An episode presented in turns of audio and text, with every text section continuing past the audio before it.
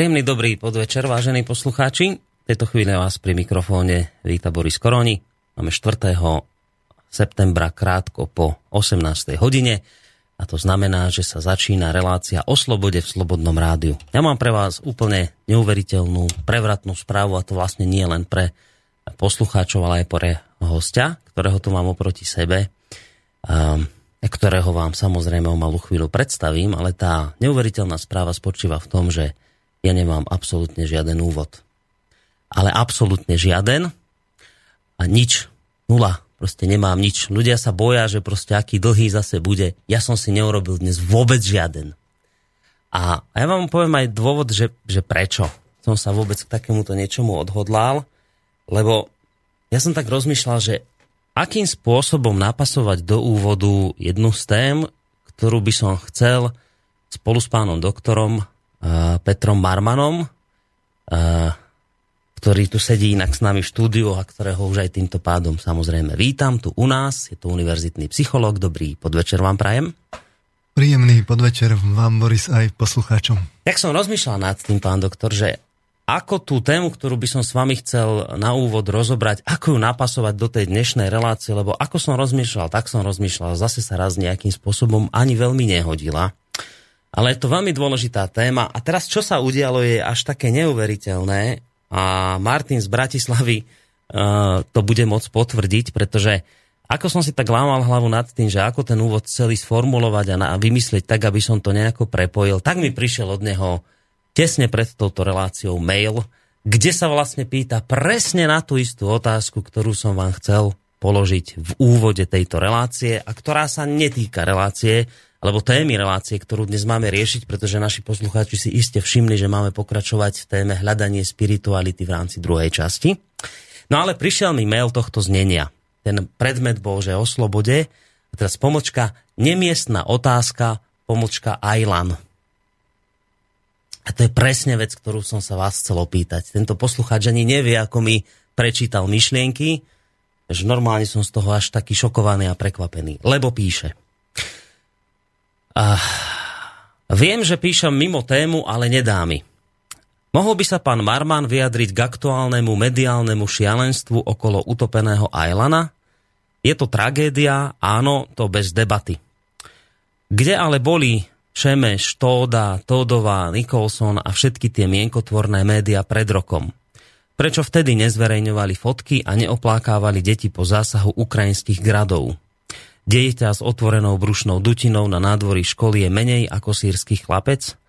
Stará pani v ruinách rodinného domu a jej vnúčka hneď vedľa vlastného skalpu s lebečnou kosťou neboli hodný súcitu? A takýchto nevinných obetí tam boli desiatky. Vtedy nebolo potrebné informovať, čo sa deje u nášho suseda?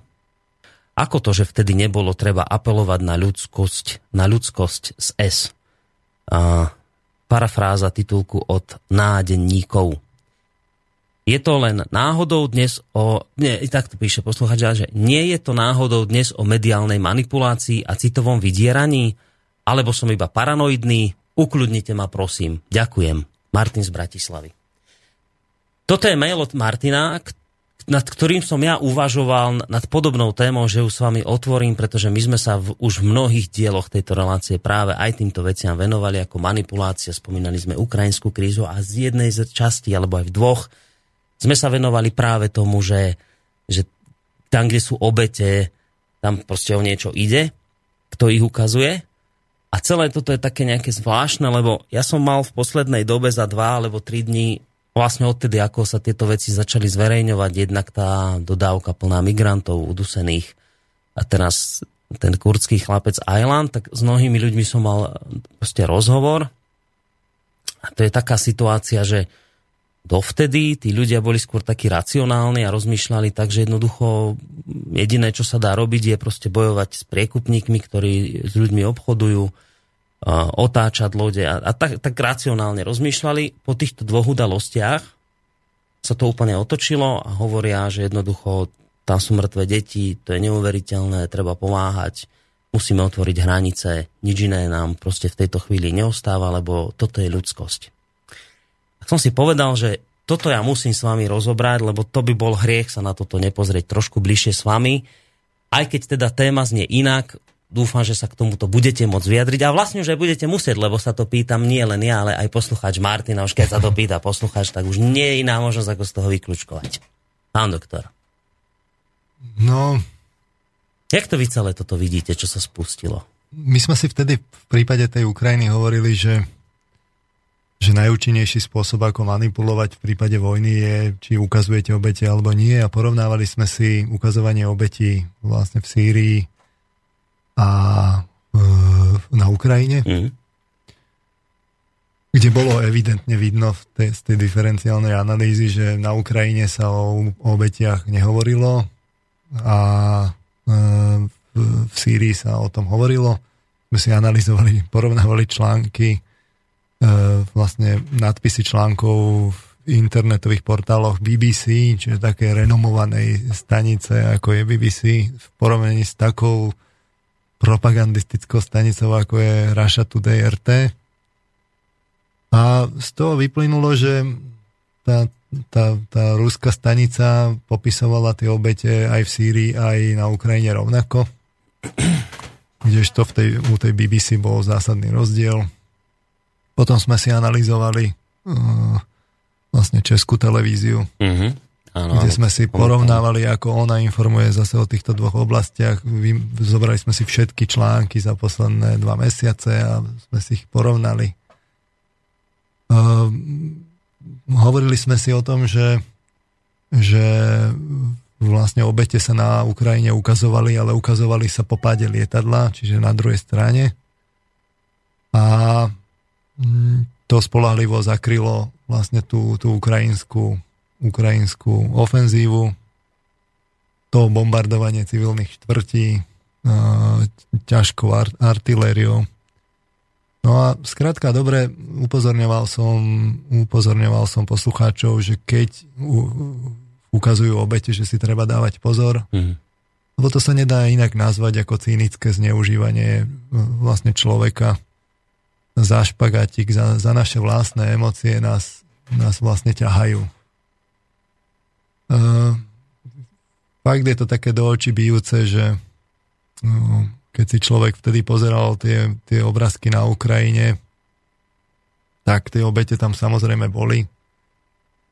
Uh, ten sírsky chlapec je to naozaj dojímavý obraz, uh, je to strašný obrázok, a, e, ale na druhej strane, keď sa o tom informuje, tak by sa malo informovať vlastne u všetkých rovnako.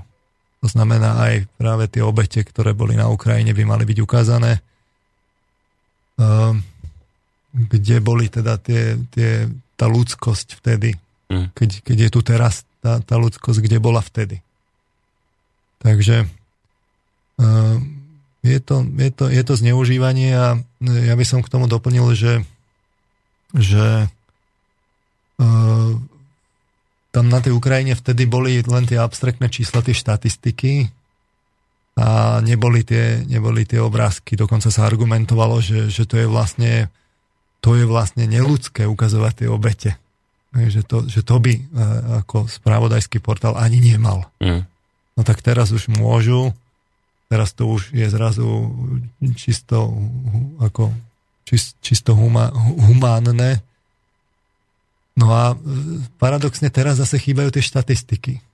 Teraz ukazujú obete, ale chýbajú tie štatistiky. Hmm. A, a ľudia sú takí prekvapení, že kde sa toľko tých migrantov zobralo? Že to sú fakt ako to sú, to sú stá tisíce až, až milióny ľudí v pohybe vlastne. Stá tisíce určite. To si stačí pozrieť odhady odhady e, vlastne len migrantov, ktorí prídu tento rok do Nemecka. A e, všetky tieto médiá, ktoré ukazujú práve tú, tú, tú humánnosť, ľudskosť a že to teda je jednoduchý pojem a tak ďalej, tak tie vlastne nepovedia tie štatistiky, že koľko ich, koľko ich je a ako to vzniklo. Mm. Neboli, neinformovali zámerne, keď, keď, keď tí ľudia sa dostávali vlastne do, do Turecka, vlastne tí sírčania opúšťali tú svoju krajinu, nepovedalo sa, koľko to je. keď prichádzali do, do Grécka, stále sa nepovedalo, koľko to je. Neinformovalo sa o to, ako, aký odpor kládli Macedónci, keď, keď uh, vlastne ich nechceli pustiť cez, cez svoju krajinu. Aj tak sa tam dostávali na čierno, ale tam boli normálne zrážky, slzný plyn a obušky, aby, aby neprešli na čierno hranicu. Nepovedali, že, že Macedončania na to rezignovali, teraz je ten problém vlastne v, v, v Maďarsku. Maďarsku no. A ma, cez Maďarsko ide teraz najviac ľudí, viac než cez, cez, cez Stredomorie. No a zrazu sú už vidno aj u nás a ľudia sú teraz prekvapení. Ale tie mainstreamové médiá im nepovedali dopredu, že pozor, pozor, že tuto v Turecku že to, sú, to už sú miliónové ako položky ako u, u, utečencov a že jednoducho to je otázka času, kedy, kedy mm. ak ich Turecko pošle do Európy, a to není nič ťažké, to som hovoril, to stačí fakt gumové člny a ten ostrov Kos není ďaleko, tak jednoducho to sú, to sú, to sú tisíce ľudí, mnohé tisíce ľudí v pohybe. A potom vyznieva tak ako groteskne, keď sa človek na smečku dozvie z, z, z minulého týždňa, že že 10 tisíce ľudí sú v pohybe. Jednoducho sa človek nemôže ubrániť tomu pojmu, teda tomu dojmu, že, že sa zdôrazňuje tá jedna strana mince, apeluje sa na tú ľudskosť, ukazujú sa obete mm. a nepovedia sa štatistiky. Na Ukrajine sa hovorí štatistiky a nepove- neukazovali sa obete. Prečo sa teraz nehovoria štatistiky? No, lebo by bolo vidno, že E, totiž to hneď by sa ukázalo, že tie kvóty, ktoré boli, keď sa to začalo, že e, keď, keď sa nám predpísalo, ja neviem, koľko to bolo. 800. 800 ľudí, nejaké také smiešné číslo, že to je, že to je čistý, čistá len ako úvodná fáza, kde sa majú povedať tie percenta pre jednotlivé krajiny. A e, aby z toho sa potom, keď sa budú zvyšovať počty, aby, aby sa, sa to už rovno prerozdeľovalo. Uh-huh. A ja si pamätám, ako sme tu my v Slobodnom vysielači, ešte veď tu bol aj Norbert Lichtner, ja si pamätám, ako aj on hovoril, že, že si, si pamätajte, že toto, že toto pri týchto počtoch neskončí, že to budú oveľa väčšie čísla. Mm. No a tam samozrejme, keď niekto odmietal kvóty, tak uh, main, bol pod palbou mainstreamu, že, že aký je to vlastne odľud mm. v úvodzovkách, že, že ani len tých 800 ľudí nevie, nevie ako nevieme im pomôcť. Hej. No tak teraz sa ukazuje, že, že to sú naozaj vlastne už milióny ľudí a to je len ako fakt 800, cez 800 tisíc Nemecko len jeden rok. Teraz si predstavte, že, že by ste týchto ľudí dali na jedno miesto a urobili z toho veľké mesto. Teraz si predstavte, že v tom Nemecku vznikne nejaká Bratislava počas e, všedného dňa, ešte keď tam aj doputujú tí ľudia z okolia a že to bude celé jedno takéto veľké mesto vlastne e, plné migrantov. U nás to vychádza vlastne, že to budú v priebehu času, že to e, vznikne také malé mestečko ročne na úrovni, teraz neviem, presne si to nepamätám, ale to už bolo v 10 tisícoch, čo, čo, my, čo my by sme mali prijať ročne. Hmm. No to si už všimneme na tom Slovensku. A Takže samozrejme ten odpor bol vlastne tuhý, tie, tie východné krajiny to ustáli. No, ustáli. Za, ono dočasne, sa zase o tom do, hovorí. Do, dočasne, dočasne. No. Teraz sme uh, ako masírovaní, že obeťami a tie, tie obrázky, masíruje sa tá verejná mienka, aby sme teda uvoľnili tú, tú e, priehradu No a vlastne už sa Francúzi nechali počuť, že teda tie kvóty budú povinné. Tak som veľmi zvedavý toho, tuším 14. septembra, ten Európsky summit, že ako to dopadne. Ale ja by som tak typoval, že tie kvóty budú predsa len povinné, že mm. napriek tým vyhláseniam e, z našej strany uvidíme, že aká je naozaj situácia, že či máme vôbec akože ešte aj autonómie povedať si, že či chceme alebo nechceme niekoho na našom území a mm. či ho rovno musíme prijať. Ale to bude dosť riskantný krok zo strany Európskej únie, pretože to môže spustiť vážne občianské nepokoje. Minimálne teda v týchto východoeurópskych krajinách sa to tak javí.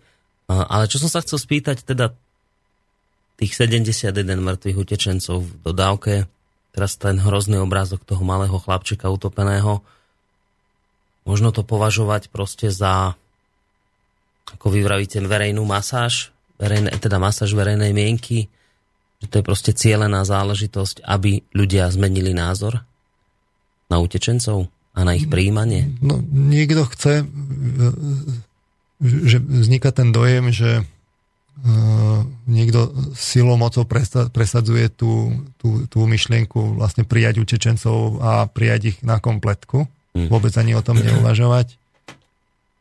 Uh, my sme si analyzovali, ako vzniká takýto ten, ten, ten súzvuk tých médií. Hej. V podstate sa nám tu, ako hovoril som, že Európa bude takým zaujímavým miestom na život –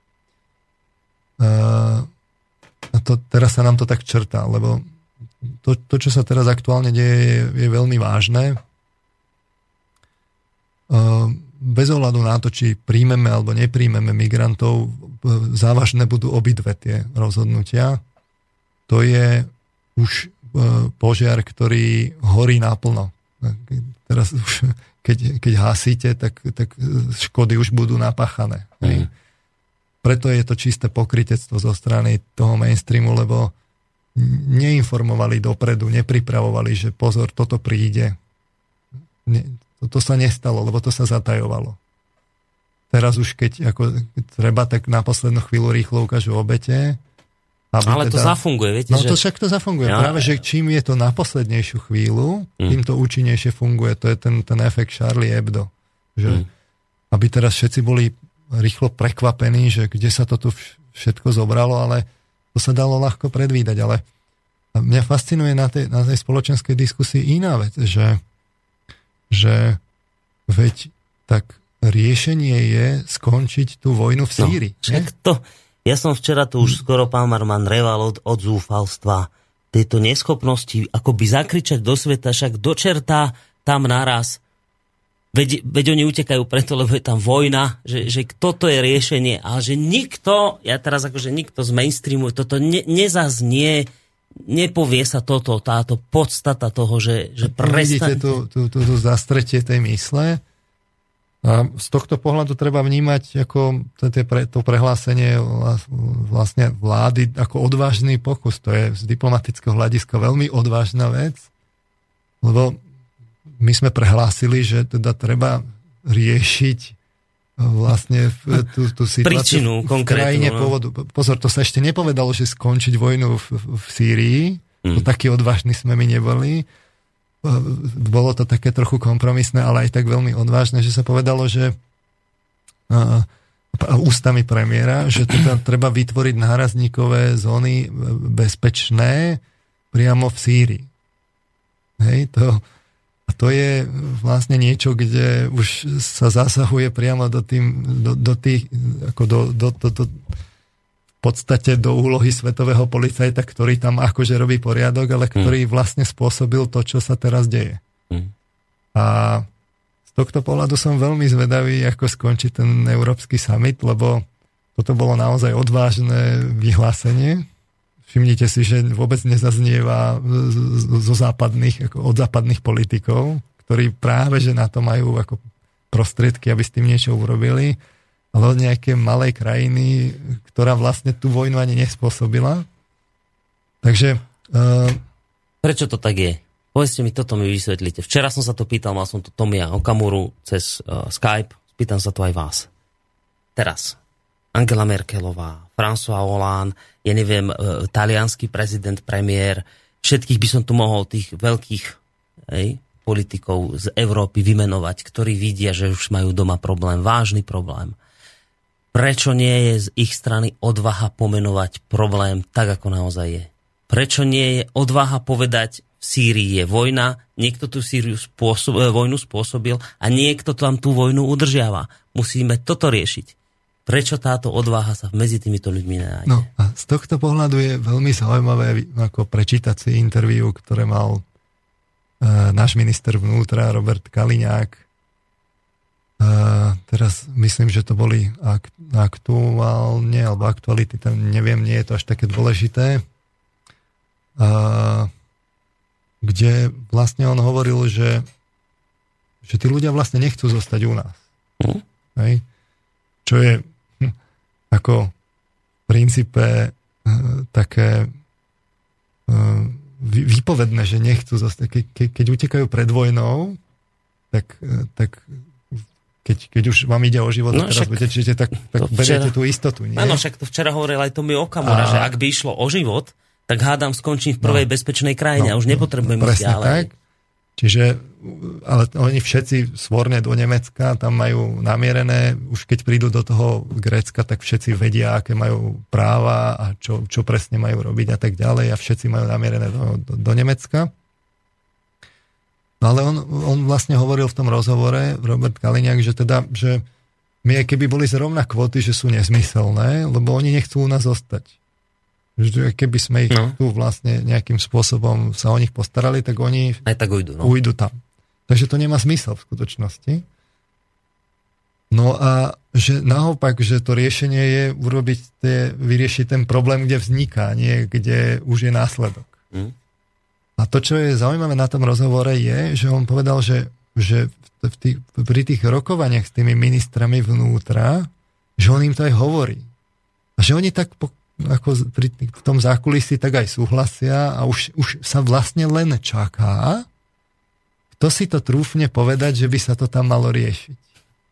Toto povedal priamo Robert Kaliňák. Čiže ja tu môžem hovoriť, čo chcem, ale stačí si vypočuť nášho ministra vnútra. Jednoducho tí ministri európsky sa to boja povedať. No a dôvod, že sa to boja povedať, je aký? No, no aký je dôvod? No, no. Že, že nie sme svojprávni v Európe, my sme tu kolónia. Hm. Som si myslel, ale som chcel, aby ste to lebo to je, to je ako, keď bol, ako keď sme boli za komunizmu, tak uh, mohli sa hľadať riešenia, ale nemohli, ale keď bol na chybe sovietský zväz, tak, tak to riešenie sa mohlo hľadať akékoľvek iné, len nie hm. sovietský zväz mohol byť na chybe. No tak teraz sme skončili ako na druhej strane a to nie, a to nie je, že, že my tu, to, to je, že na kompletku Európa má tento problém. Elementárny ako rozum zastáva, že, že, že ak riešim problém, tak odstránim príčiny. Samozrejme riešim aj následky, ale prvé, čo riešim, je, že riešim príčinu problému. Hmm. Viete, ja že som chcel tak aj z toho psychologického hľadiska, ja som si vlastne aj po týchto reláciách s vami, ako začínam tieto veci tak nejak sledovať, tak som si uvedomil naozaj tie, tie emócie, aká je to obrovsky silná vec. Ako vám emócia dokáže ja som si tie emócie predstavil ako takú hradbu, ktorá sa postaví pred vás a vy zrazu nerozmýšľate racionálne. Len to všetko zatemní. Že, a keď som tak rozmýšľal aj nad tým, nad tým mŕtvým chlapčekom, čo je hrôza, ale že, tak sa potom pýtam, že však dobre, a počkajte, ale tak trošku racionálne, že ako súvisí mŕtvý chlapec s tým, či my tu migrantov prijímame alebo nepríjmame. Však tá jeho smrť vôbec s tým nejako nesúvisí. On zomrel preto, lebo sa potopila loď. On nezomrel v azylovom centre, kde by sa o neho niekto nepostaral. Za to by bolo, bola Európa priamo zodpovedná, keby sme sa takto boli zachovali, ale však tú fotografiu, ktorou sa mal vyburcovať ten pocit, že no vidíte, vy čo odmietate migrantov, pozrite sa, aká je reálna situácia, ale však to sú dve vzájomne sa vylúčujúce veci. Ten mŕtvý chlapec nezomrel preto, lebo tu niekto migrantov nechce. Keby sme tu všetci do nohy ich tu vítali s otvorenou náručou, tak ten chlapec zomrie tak či onak, pretože zomrel na, na mori, kde sa loďka potopila. A takto by som mohol x vecí proste pokračovať. Čo chcem tým povedať je, že to je extrémne nebezpečné, keď vy dokážete vyhecovať v ľuďoch obrovské emócie, záplavu emócie, ľudia prestanú racionálne uvažovať. A chcem sa spýtať, že je tu proste nejaká reálna šanca, že ak bude toto pokračovať, podobné drastické obrázky sa budú množiť, tak sa tu podarí nejakom, nejakým spôsobom tých ľudí zlomiť natoľko, že začnú húfne e, proste vyznávať to, že áno, treba brať, otvoriť náruč a, a celá tá proste racionalita pôjde bokom? Tak toto bude pokračovať, tá masáž verejná? No, Mienky? my tu žijeme v tej Európe v takom epicentre My si to teraz neuvedomujeme, ale toto sa dramaticky mení zo dňa na deň už takmer. Pre tých, čo to sledujú, to nie je prekvapenie. To len pre tých, ktorí sú vlastne v blokáde informácií. To keď, keď tá vojn, vojna vznikala, viete, v tých, tých správach, že OSN skonštatuje, že 60 miliónov utečencov, ako ľudí na úteku, tak no kam pôjdu, že tak o tom sú normálne štatistiky, ale mm. tie štatistiky sa nepovedia. Takže potom sme prekvapení. No a teraz sme prekvapení a zo dňa na deň sme prekvapení, lebo však sme neboli upozornení, lebo však náš strážny pes mm, nás, nás v skutočnosti stráži a nie mm, neochraňuje. neochraňuje. Takže e, vlastne vo výsledku my tu žijeme v takom epicentre koncepcii spoločnosti v Európe my tu žijeme ešte v tej, ako v tej, v tom zvyku, že tu máme teda ten kapitalistický systém, ktorý je ten najlepší, demokratický. A medzičasom sme si popisovali dosť podrobne, ako sa on utrhol z reťaze, že finančníci, finančníci bohatnú a čoraz väčšia masa ľudí je bez práce. A však o tom si budeme hovoriť vlastne aj v, no, v tej ďalšej relácii o tom nepodmienenom príjme. No, dnes budete mať premiéru moderátorskú. A e, vlastne ten, tie dnešné peniaze zneužívajú vlastne politici a bankári na svoje ciele, ten kapitalizmus, ten kapitál. A na to všetko vlastne nakoniec doplatia tí bežní ľudia. A to je systém, ktorý nemá kto zastaviť vlastne. Ja odporúčam ďalší akože článok, ktorý je veľmi ako poučný. Je to rozhovor e, Martina Odkladala s Jurajom Karpišom. Na, názov, že ekonóm krízy, recesie alebo paniky, za to môžu zlé peniaze. Kde Juraj Karpiš vlastne popisuje ten, ten, to, čo sme si tu aj my hovorili, že že ako sa tlačia tie peniaze, vlastne sa do systému dodávajú peniaze, ktoré ale zneužíva úzka skupina ľudí, ktorá vlastne bohatne a ten systém sa utrhol a už ho nemá kto zastaviť. A že ani medzi ekonómami, že tam je len časť akože ekonómov, ekonómov, ktorí si to uvedomujú, ale vlastne už je to spustené z reťaze. A ten kapitalistický vlastne systém, on medzičasom tak dosť už páchne. A to je, to je to, čo my, ako čo sa nám tak kazí pred očami, v čom, v čom si žijeme, že si myslíme, že teda, že takto to už bude väčšine.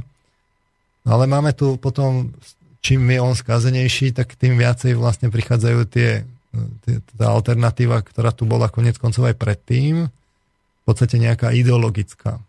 Hej, že že urobiť ten poriadok autoritatívnou cestou. A tam sú vlastne dve cesty. Jedna je tá neokomunistická, konec koncov tam je ten príklad tej Číny a vlastne v spolupráci s Ruskom. Ale príde aj vlastne, a čoraz viac to vidno aj v tej, v tej národne socialistickej, v podstate extrémna pravica v Európe, ona, ona silnie a silnila by už len tým, ako sa ten, ten kapitalistický systém vlastne rozkladá a zneužíva. Ale tým, že teraz sem prichádzajú tá, tá masívna vlna utečencov, tak oni si samozrejme donesú so sebou tú kultúru mm, a oni vyrastali v kultúre, kde tá tradícia je teologická, tá koncepcia spoločnosti. My už tu kopu ľudí v Európe máme, ktoré, ktorý, ktoré, ktoré vlastne kultúrne vyznávajú tu, ten teologický model spoločnosti. A toto sa extrémne vlastne teraz posilní. A čiže ten, ten, ten základ, silný základ islamskej tradície si zo sebou práve títo migranti donesú a tá šanca na tú asimiláciu u nich je... Takže asimiláciu, že prevzatie že európskych hodnôt je malá. hej? Hm. A, to, a, to, a na to máme štatistiky, ale zase sa tie štatistiky nedozvieme. Hm.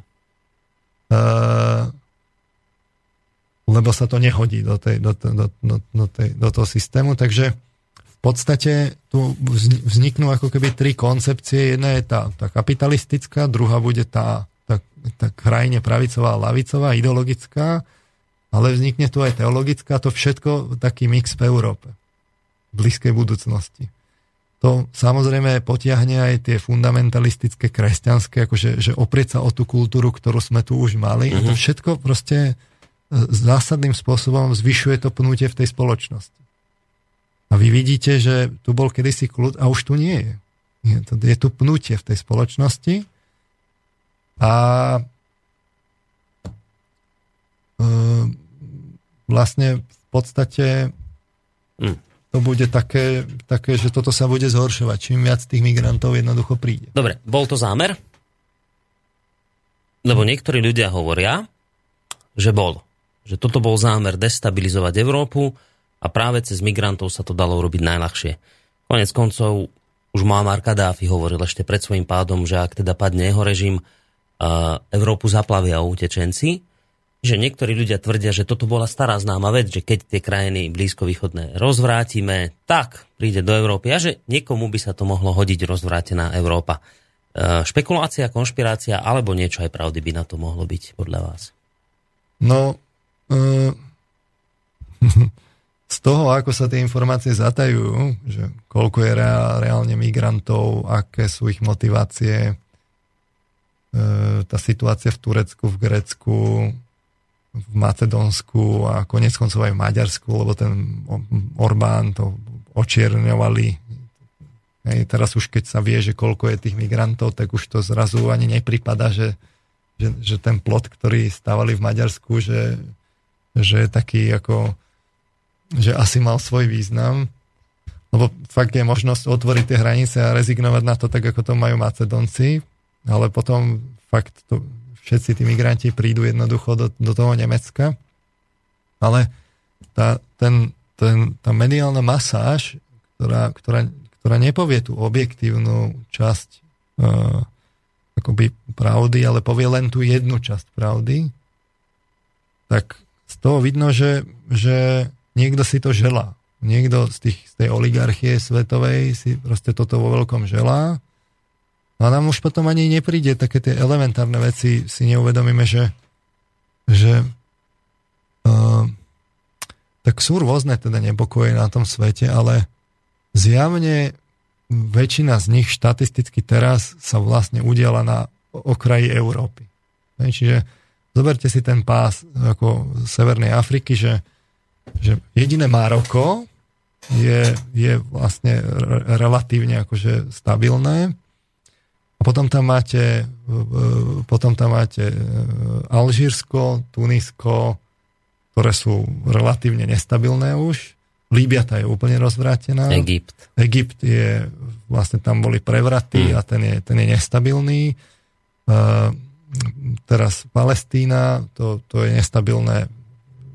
To je synonymum nestability úplne. Uh, Jordánsko je stabilné, ale Sýria, tá je v úplnom rozvrate, Irak v úplnom rozvrate, Turecko, tam sa, tam sa to tiež ako schýluje na rôzne farebné revolúcie.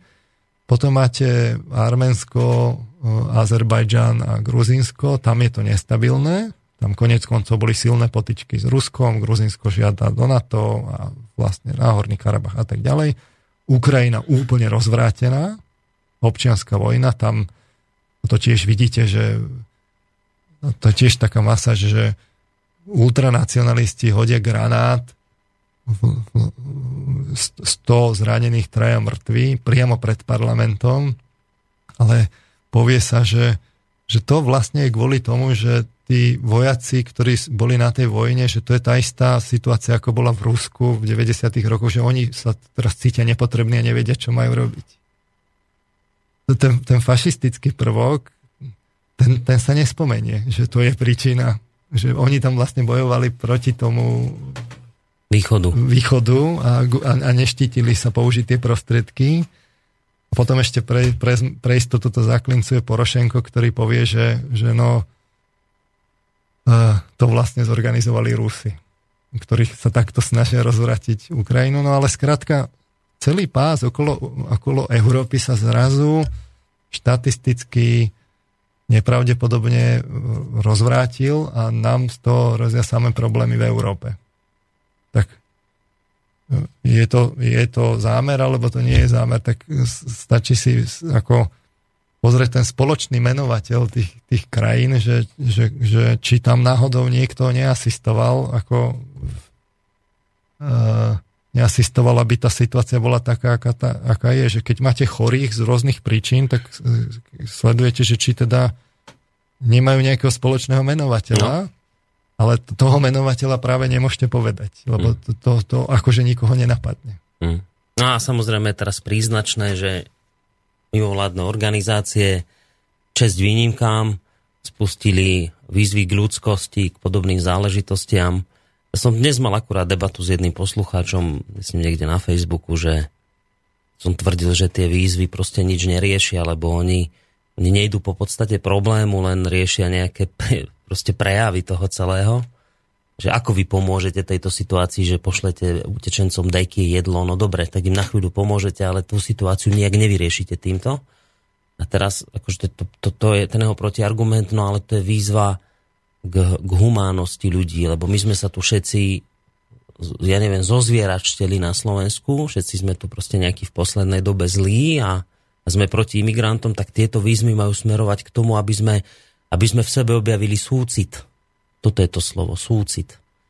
No však veď dobre, súcit je dôležitá vlastnosť a mali by sme ho naozaj s migrantami mať, ale v tom prípade súcit sme mali mať už aj pred 4 rokmi, keď začínala tá vojna v Sýrii a po celý čas, tých, keď tam tie vojnové obete, obete boli a vynakladať to úsilie, ktoré chceme teraz vynakladať, aby sa to nestalo. Lebo ak v Sýrii je taká vojna, že z 18 miliónov polovica niekam ujde, tak je jasné, že, že to, tak je jasné, že tí ľudia niekam budú chceť hmm. ujsť do bezpečia.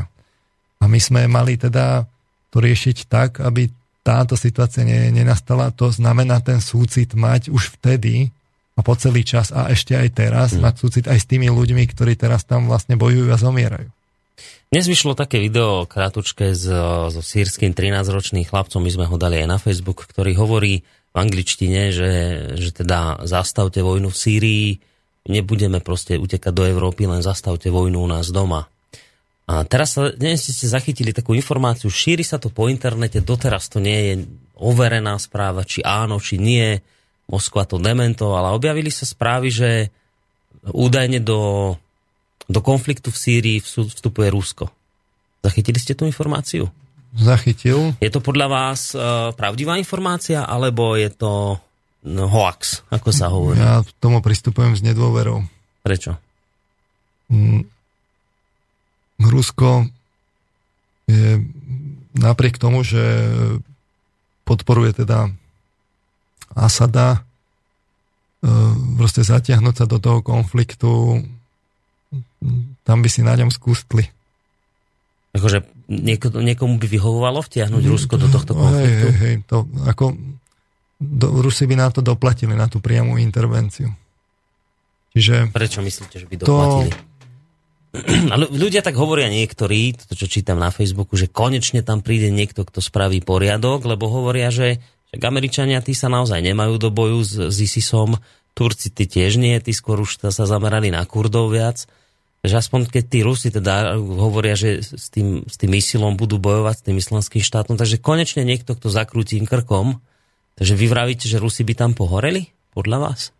Z dlhodobého hľadiska by sa to zneužilo a ťahnutie Ruska do tohto konfliktu im podľa mňa z dlhodobého hľadiska neprinieslo nič dobré. Na nie vo výsostnom záujme Ruska mať e, Sýriu čo najskôr najstabilnejšiu, aby práve cez sírske územie nešli militanti, teroristi do Ruska? Vo výsostnom záujme Európy je mať Sýriu čo najrychlejšie stabil, naj, ako stabilnú. A e, to, že tá Sýria nie je stabilná, tak to, to, to vidíte na, tých, na tom príklade s tými ministrami vnútra. Hmm. No dobre. Mali by sme v sebe objaviť spiritualitu nejakú. Pomohlo by nám to aj s týmito situáciami, ktoré teraz riešime? No veď my to riešime práve preto, lebo uh, v tej Európe bude taký ten mix tých, tých koncepcií spoločnosti. Uh-huh.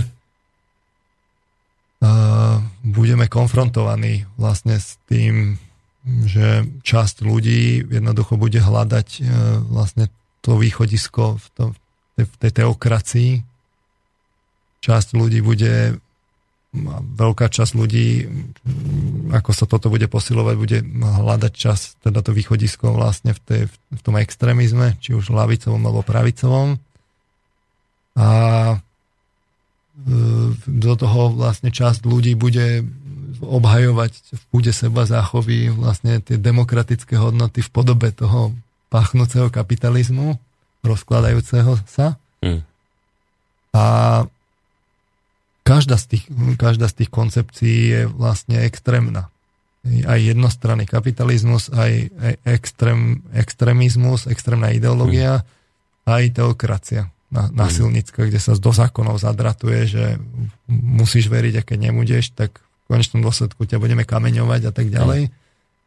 Takže No dobre, porozprávame sa, že čo s tým, ako sa to, v tomto to treba vlastne riešiť, lebo, lebo inak to budú len také pnutia a potom vlastne v konečnom dôsledku ľuďom do, mhm. dojde tá trpezlivosť a prídu na, keď prestanú tie argumenty mentálne, tak príde na rad hru, hrubá sila. Hmm. Tak porozprávame sa o tom, ako sa v tomto celom zorientovať, ako si nájsť nejakú normálnu cestu, ale po pesničke, dobre? Tak, ideme si zahrať.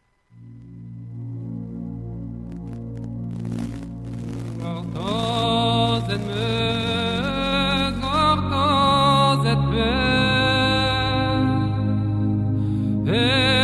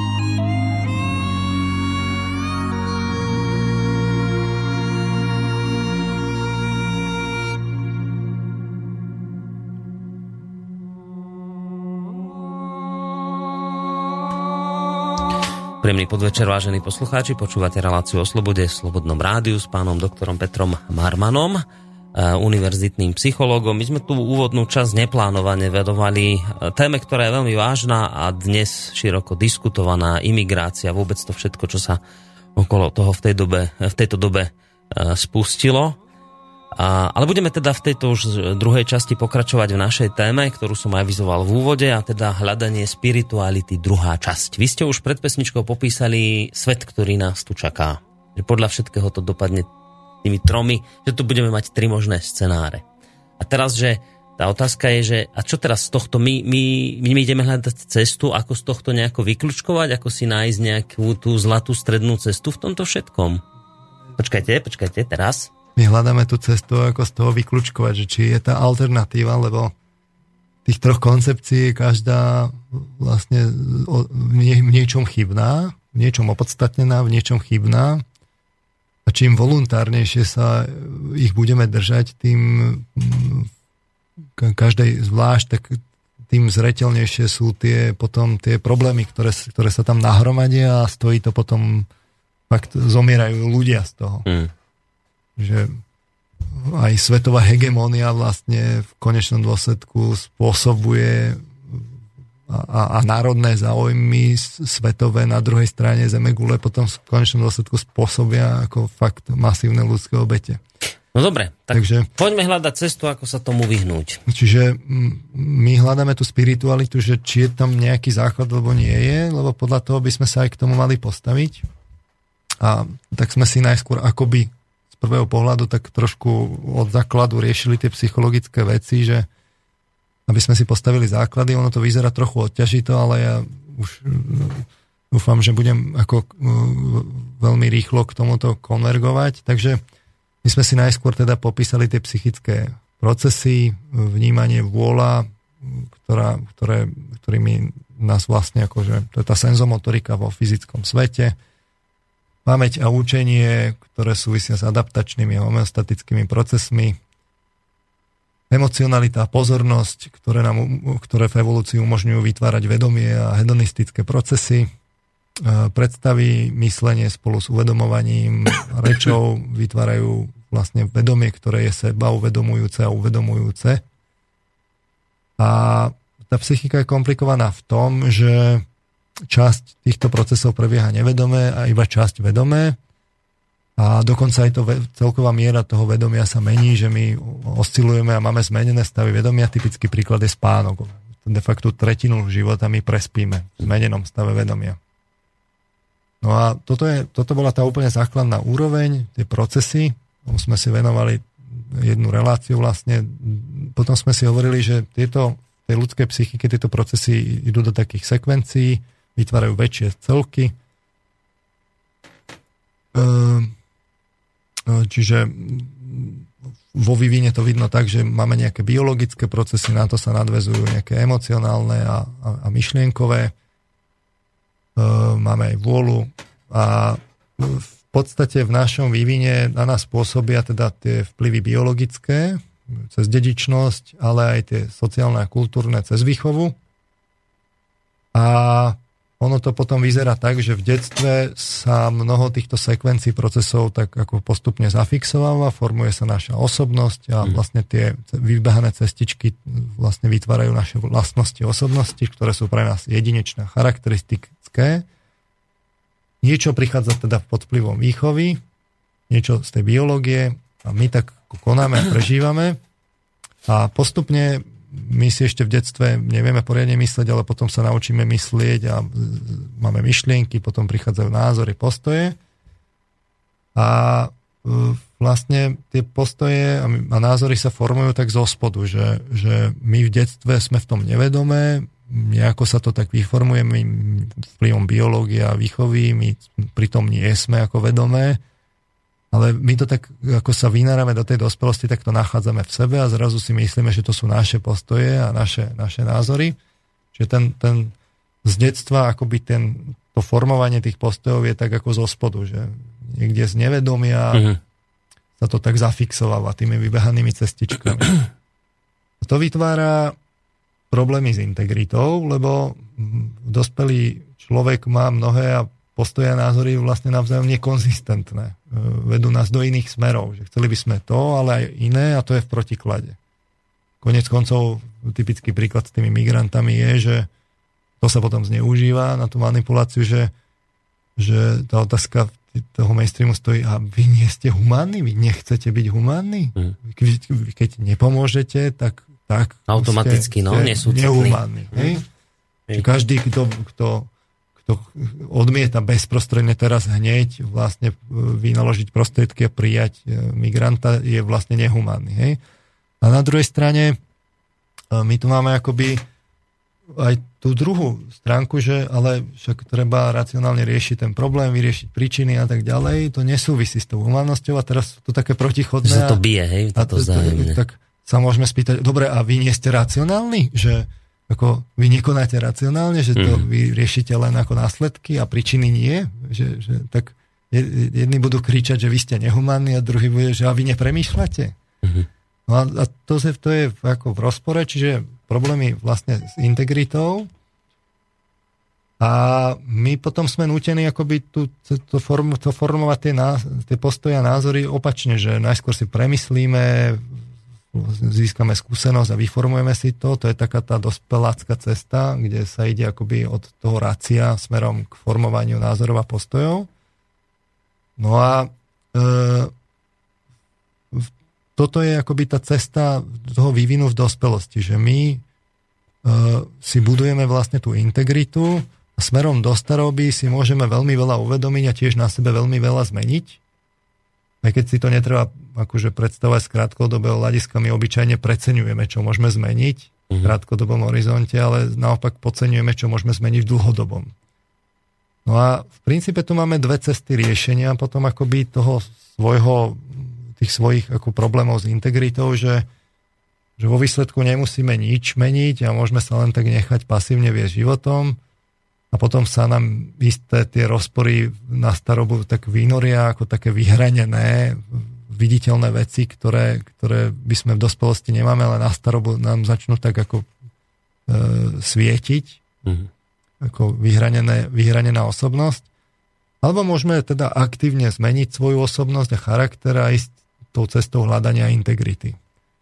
No a to je tá cesta, že máme nejaké akoby vnútorné konflikty, že tam tá integrita je, nie sme dostatočne integrovaní, vynorili sme sa z toho detstva, či sa nám to páči alebo nie, toto nás núti akoby ísť do toho nevedomia.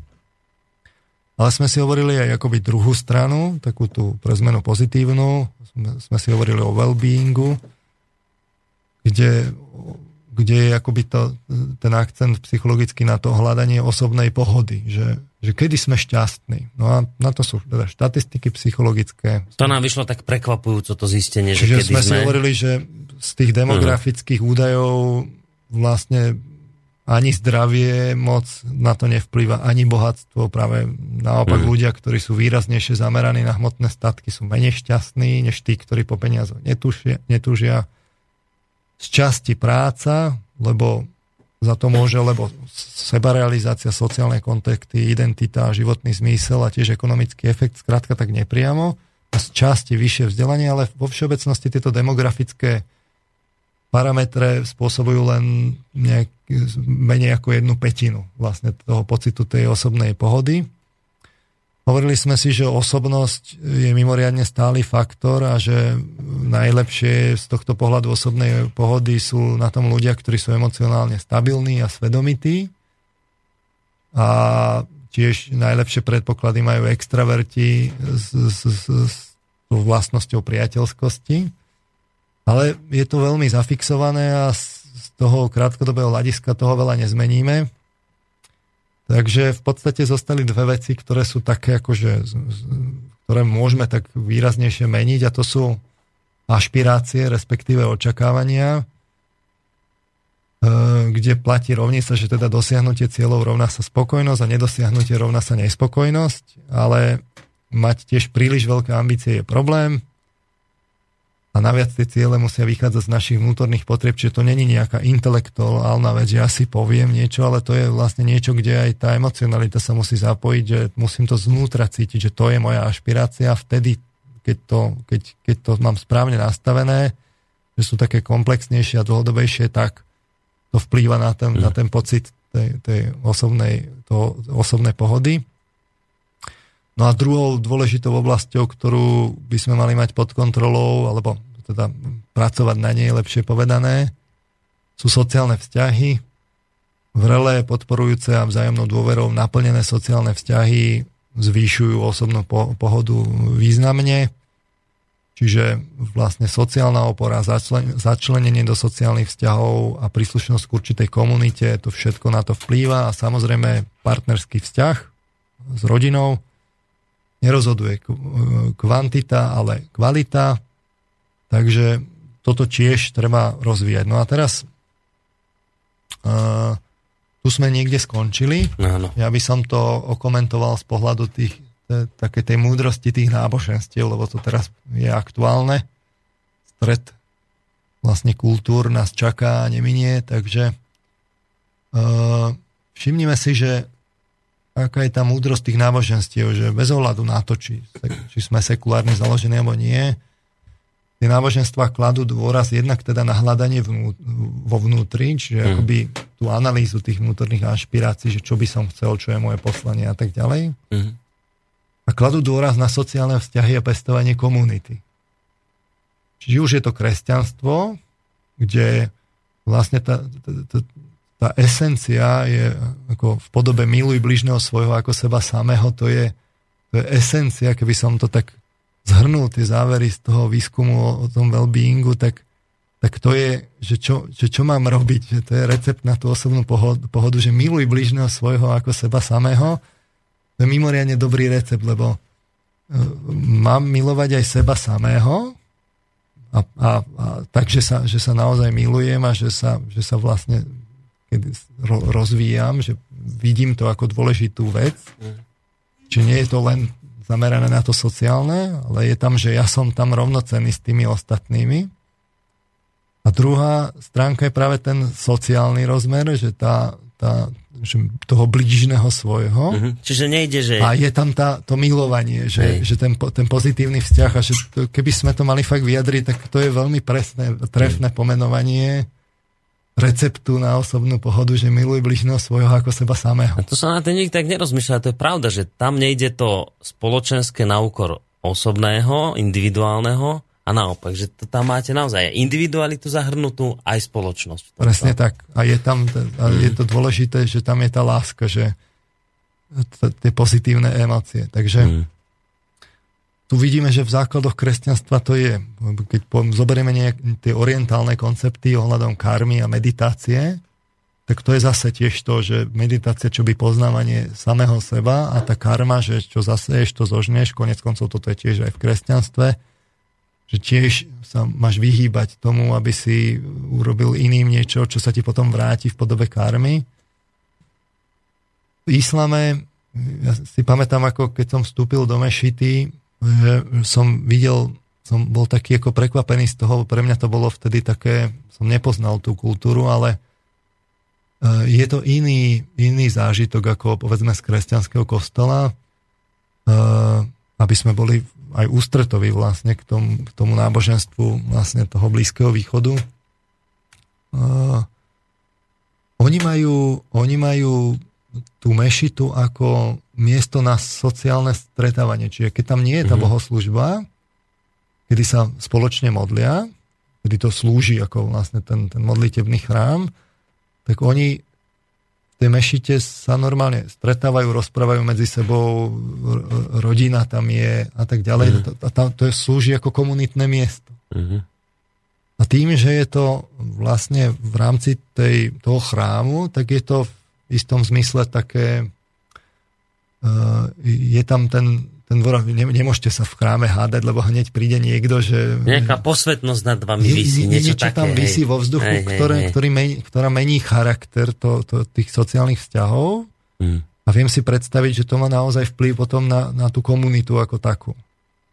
Že aj, už len z tohto vidíte, že, že opäť aj v islame je ten dôraz na tú, na tú komunitu naozaj veľký a každé to náboženstvo toto razí a zároveň razí tú cestu, že mám niečo hľadať vo vnútri. Čiže vidíte, že tie recepty tam sú. No, oprostíme sa teraz o tej otázky, či tu je nejaký boh alebo nie niektorý posluchač tam minulej relácii hovoril, že, že som vlastne idealista, verím duchovný svet. No, zatiaľ som nič také nepovedal. Hej? Zatiaľ len konštatuje tie Takže fakty. Z tohto, pohľadu, z tohto pohľadu som sa k tomu ešte nedostal, ale my to vlastne hľadáme, že ako, ako to je. E, na druhej strane tá, tá, ten, ten nedostatok sme si hovorili v niektoré z tých predchádzajúcich relácií, že je v tom, že už tá viera sama o sebe nestačí. Že ľudia uh. postupili v tom intelekte a rozvoji intelektových schopností a že jednoducho toto musia tie náboženstva akceptovať. Ale dnes zrovna je to tak, že, že to duchovné poznávanie je vlastne niečo, čo oni nerealizujú. Veda neskúma ako keby tie duchovné fenomény, náboženstva pre zmenu neskúmajú tie, tie, tie vonkajšie, tak vo výsledku je to práve, sme tak nútení sa tak ako rozpoltiť do, do rôznych strán. A to je ten problém. Takže uh, uh, ja sa k tomu vlastne chcem nes, nes, dostať, že, že, že ako je to s tými, s tými duchovnými fenoménmi, vo, v, respektíve spiritualitou v psychológii, ale mm, keď už sa teda vrátim k tej, k tej, tej integrite, tak uh, to len zrekapitulujem, nech už to zoberieme z hodzakej strany, či už tej negatívnej, že máme vnútorné konflikty, dizonancie, problémy alebo choroby, alebo z tej pozitívnej, že hľadáme šťastie a spokojnosť. Vždy nás to nasmeruje do tej cesty do nevedomia, lebo ak mám problém, tak v nevedomí sú skryté tie príčiny, prečo ho mám. Eh, a, a vlastne o tom je aj potom psychoterapia, že idete ku psychológovi, tak vlastne hľadáte v nevedomí niekde ten, ten, ten problém a sa vám snaží akoby pomôcť ten psychológ. A to, že z vedomia viem ovplyvňovať nevedomie to, a dokonca aj biologické procesy to vieme z rôznych fenoménov, napríklad placebo efekt. Je, že mhm. ja keď verím, že mi niečo pomôže, tak to môže ísť až do hlbokej biológie a ja sa uzdravím z choroby. Norm, preto sa dnes lieky testujú na placebo efekt, dvojitým slepým testovaním. A tiež z hypnozy to vidno. Konec koncov hypnoza, kým sa uznala, tak sa to e, normálne amputovali končatiny počas hypnózy. Hej, že taký vplyv to má na biológiu až, ako môže mať psychika. Akože nič necítili pri tom? Hej, hej. Aha. Čiže ak mám problém, tak v nevedomí sú skryté príčiny a ak hľadám spokojnosť, tak to sme si hovorili, že či už u seba, tak tie ciele naše musia vychádzať z tých našich vnútorných potrieb. Čiže musím ísť do toho nevedomia, lebo to nestačí tak intelektuálne, že čo by som si tak zamanul, musí ma to baviť, musím byť motivovaný k tomu. Mm. To, a to už musím ísť dovnútra. Ale aj v tom sociálnom okolí, keď mám niečo urobiť s tými sociálnymi vzťahmi, tak musím spoznať, že čo zasievam, lebo to zožnem, to mi bude zrkadliť to sociálne okolie a ja si, ja, tá sociálna inteligencia a empatia, tam je jedna zo zložiek je vlastne, že, že si uvedomujem a kontrolujem emócie a to už som vlastne v nevedomí.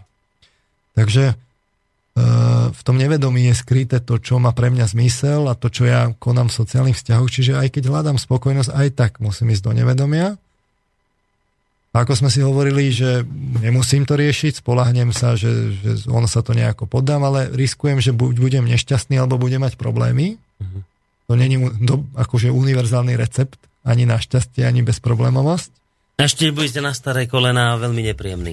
A môžem to riešiť, ale tu je zase riziko a tu sa dostávam k tomu, že aj ten, že tu má pravdu aj doktor Nabielek, že môžem zistiť nepríjemné pravdy v sebe. Hej, alebo nepríjemné zážitky z detstva, alebo no. sú tam v tom nevedomie nástrahy, že to tiež by som nemal byť hr, že teraz ako idem a vrhnem sa. Mm. To je posledne upozorňoval. On veľmi upozorňuje veci, pred týmto Veci musia zrieť, mm. ale čiže v tomto má pravdu, treba byť obozretný, ale zatajovaním nič nevyriešime. Hej, čiže tak či onak e, proste do toho nevedomia v tom živote musíme ísť, lebo musíme si uvedomovať, čo v sebe máme. Lebo inak, to, inak nespoznáme, čo urobíme druhým a inak nespoznáme, že čo by sme chceli. Takže tá cesta podľa mňa je taká, že treba ukázať tie, tie recepty, že čo v tom nevedomí, ako v tom nevedomí, ale vždy s upozornením, že pozor, pozor, sú tu aj nástrahy a mali by ste použiť nejaký taký vnútorný takt, kedy je už dosť.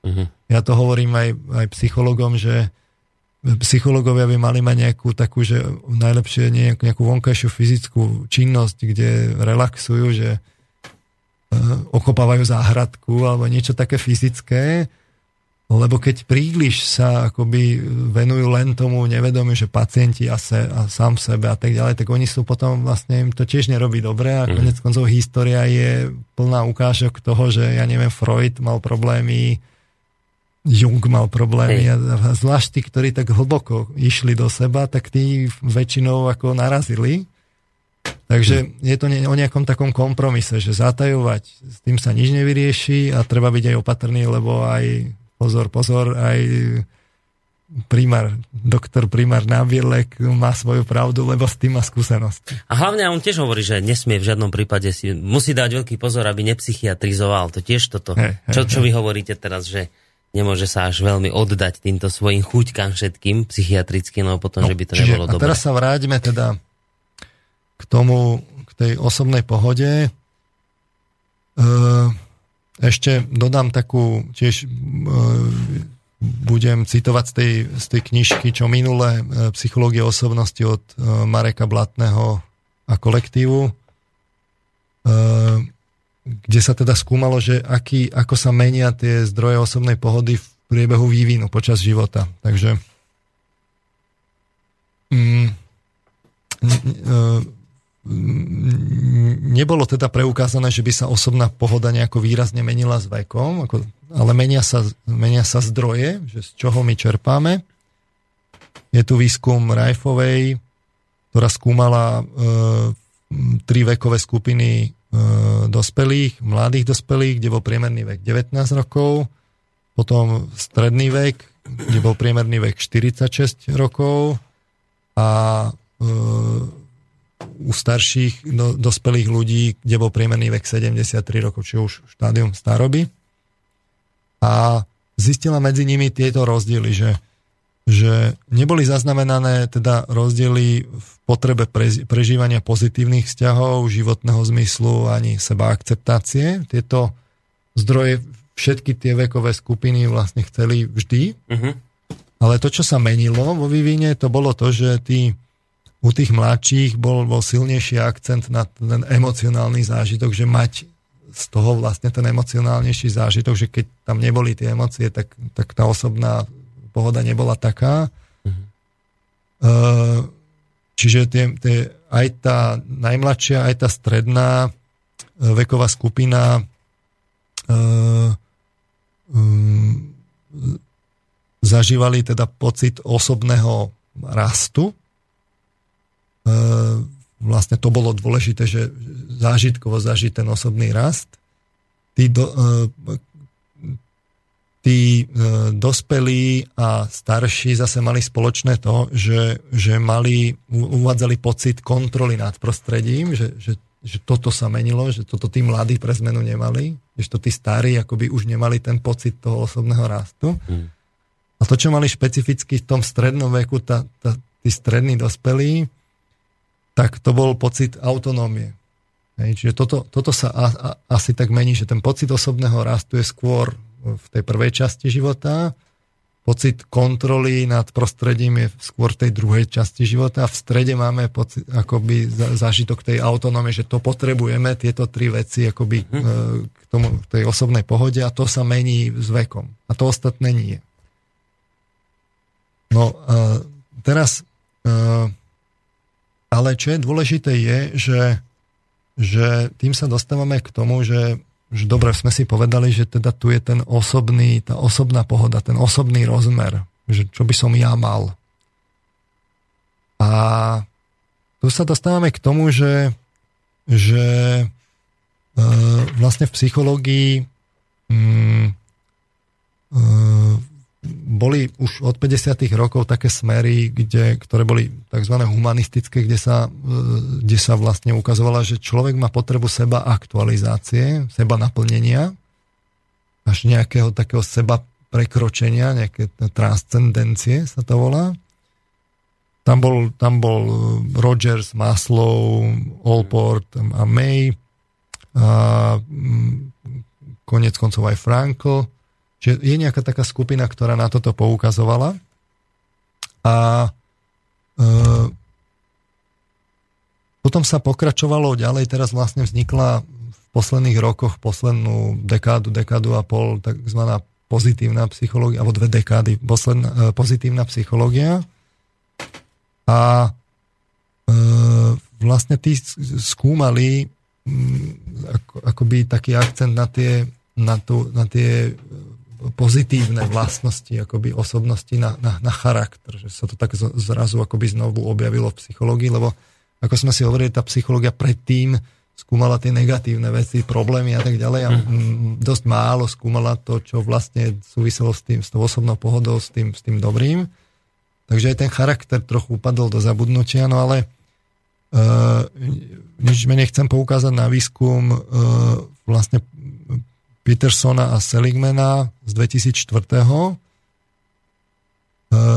ktorý vedený snahou nájsť odpoveď na otázku, že čo vlastne môžeme nazvať akoby naozaj s tým dobrým charakterom človeka, e, začali teda e, s týmom spolupracovníkov študovať základné, základné diela všetkých významných filozofických a náboženských tradíc cieľom zostaviť súpis v nich uvádzaných cností.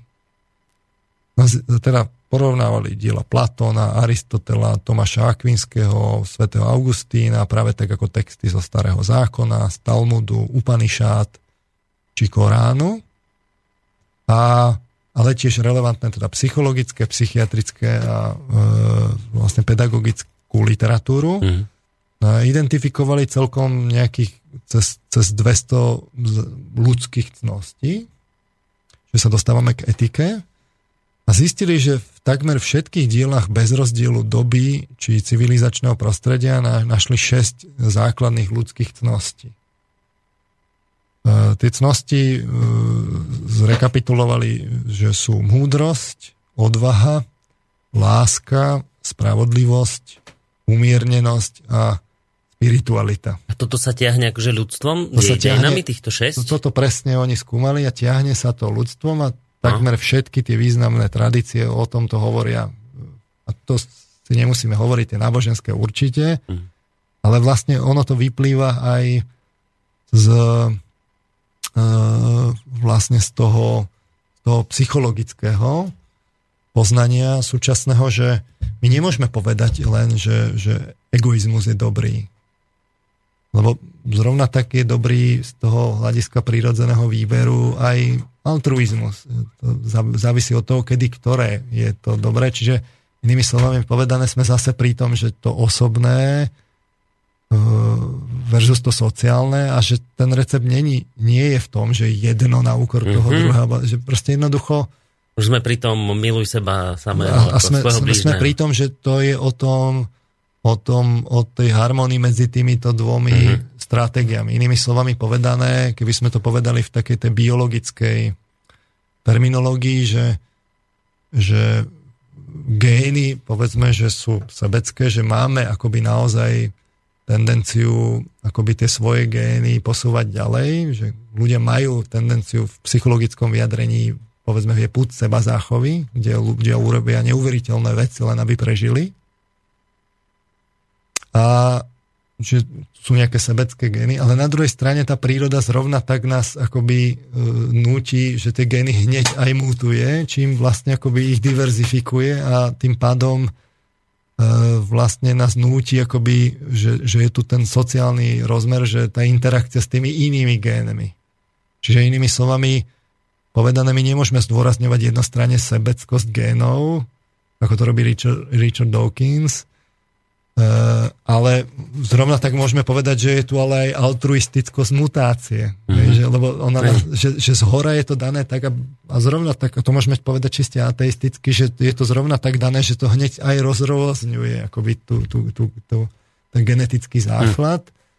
Že to my sme si len vybrali, že jeden ten aspekt, ale ale keď, keď sa na to pozrieme naozaj nepredpojate, tak musíme skonštatovať, že tam je to, obi, to obidvoje, aj to individuálne, aj to sociálne. No a, a z tohto pohľadu, z psychologického, je naozaj altruizmus môže byť vlastne stratégia, ktorá v konečnom dôsledku z pohľadu prirodzeného výberu nám umožní ísť dopredu. Veď klasický príklad je, že jedno, jednotlivý človek nikdy neuloví toho mamuta. Alebo no to by musela byť veľká náhoda, hmm. ale skupina ľudí môže. Hej, a tak sa to konec koncov aj dialo, že a to vidno aj u zvierat, povedzme vlčia svorka, alebo, alebo dravce, ktoré sú sociálne orientované, hej, môžu naozaj ako z toho profitovať a v tom prípade sa to vyplatí a a prečo to hovoríme? Lebo sme pri altruizme a pri tých cnostiach. Uh-huh. Uh, preto vlastne nám tie, tie rôzne tie tradície toto odporúčali. Čiže tá etika sa nám tu črtá. Vlastne, že, že naozaj to vidíme v tých, tých tradíciách, je to spracované. Konec koncov Peterson s tým, s tým Seligmanom, oni potom urobili aj systém, kde to kde to vlastne klasifikovali, tie silné stránky charakteru a cnosti, každú z tých vlastne nejako roz, rozdrobili, čiže mám napríklad tú klasifikáciu, potom tú múdrosť, špecifikovali, že múdrosť vlastne zahrania v sebe tvorivosť, zveda, zvedavosť, otvorenosť mysle, lásku k učeniu a vhľad. A každá ešte z nich ako keby ďalej. Čiže tieto cnosti nám tu vlastne po celý čas akoby v tej kultúrnej tradícii sú odovzdávané a ten charakter. Mm. A to len nám sa to tak v priebehu toho 20. storočia trošku zatemnilo, ale nedá sa povedať, že by to ako načisto zmizlo a už sa ukázalo, že máme byť len čistí egoisti a čokoľvek morálne je zlé. Veď koniec koncov... No, no k egoizmu ani nikto nevyzýva. A to je, to je vlastne ako morálne. No nie, ani nevyzývajú k egoizmu, ale k individualizmu. Ale, sú, sú, sú, ako... ale individuál, to je rozdiel, nie? Individualizmus a egoizmus. Dobre, ale chcem ísť ešte ďalej ale k tomu by som sa zase dostal podľa mňa po skladbe. Mohli sme Hej, si dáme si pesničku? Dobre, ja len v rýchlosti jeden mail, lebo Petr chce, aby som ho prečítal. Prečítam, že dopredu sa ospravedlňujem za dosť pesimistickú otázku, ale chcem sa spýtať pána Marmana, či je reálne, že vôbec stihneme ako spoločnosť spraviť ten prechod ku spiritualite, o ktorej pán Marman rozpráva, pretože tu sa pomery v Európe menia doslova z hodiny na hodinu každý deň prichádzajú tisícky utečencov a zatiaľ o prechode ku spiritualite rozpráva iba slobodný vysielač. Vďaka za odpoveď. No, vyzerá to tak dosť pesimisticky.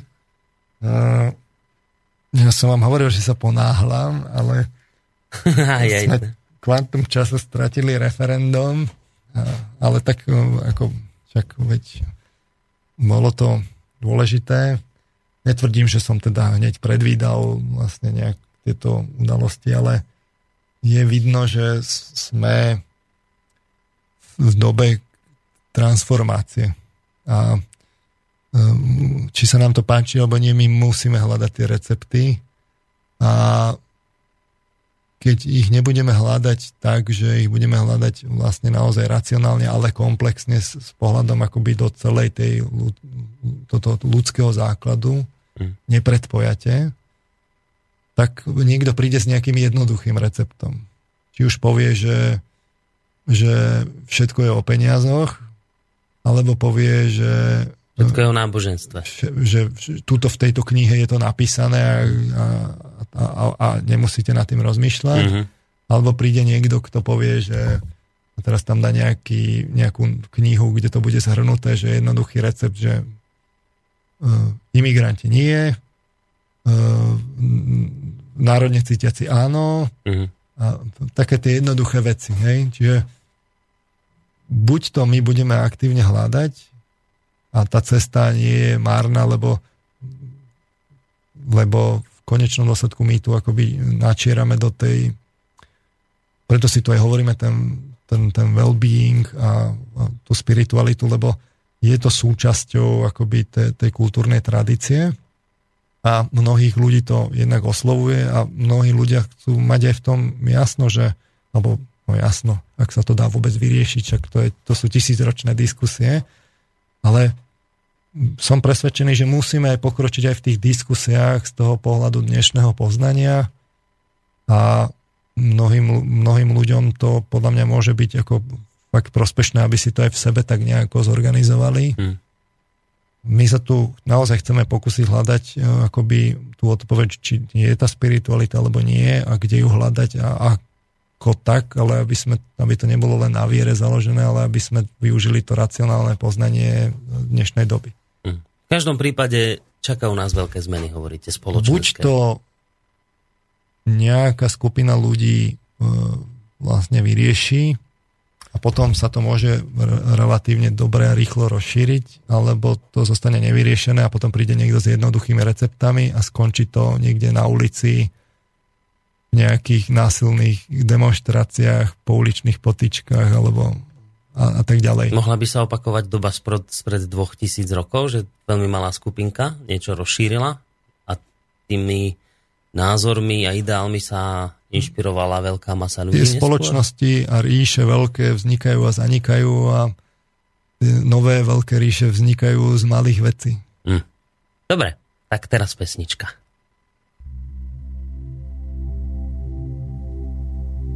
Oh, my means nothing. In my age it means less.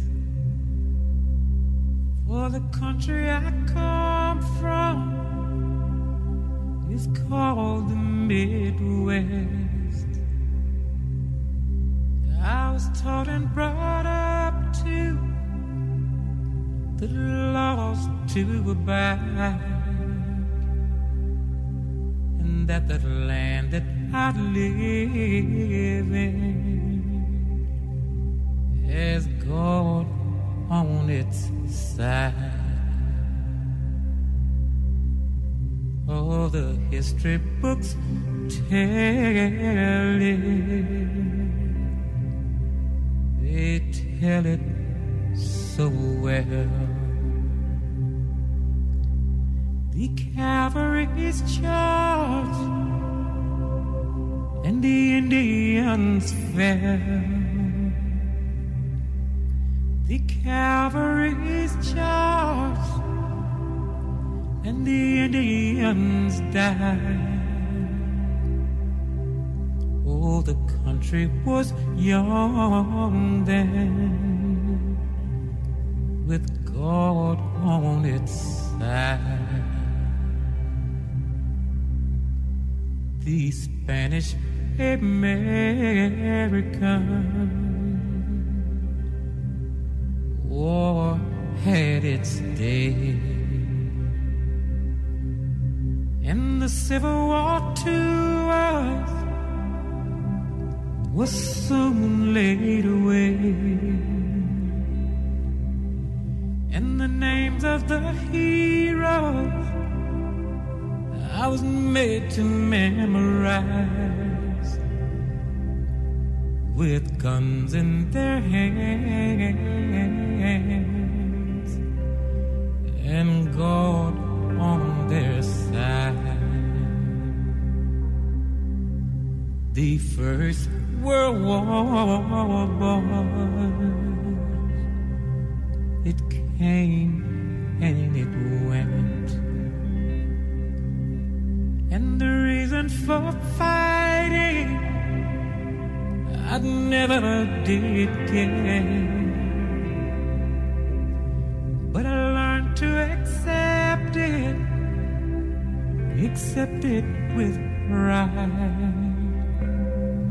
For you don't count the dead when God's on your side in the 1960s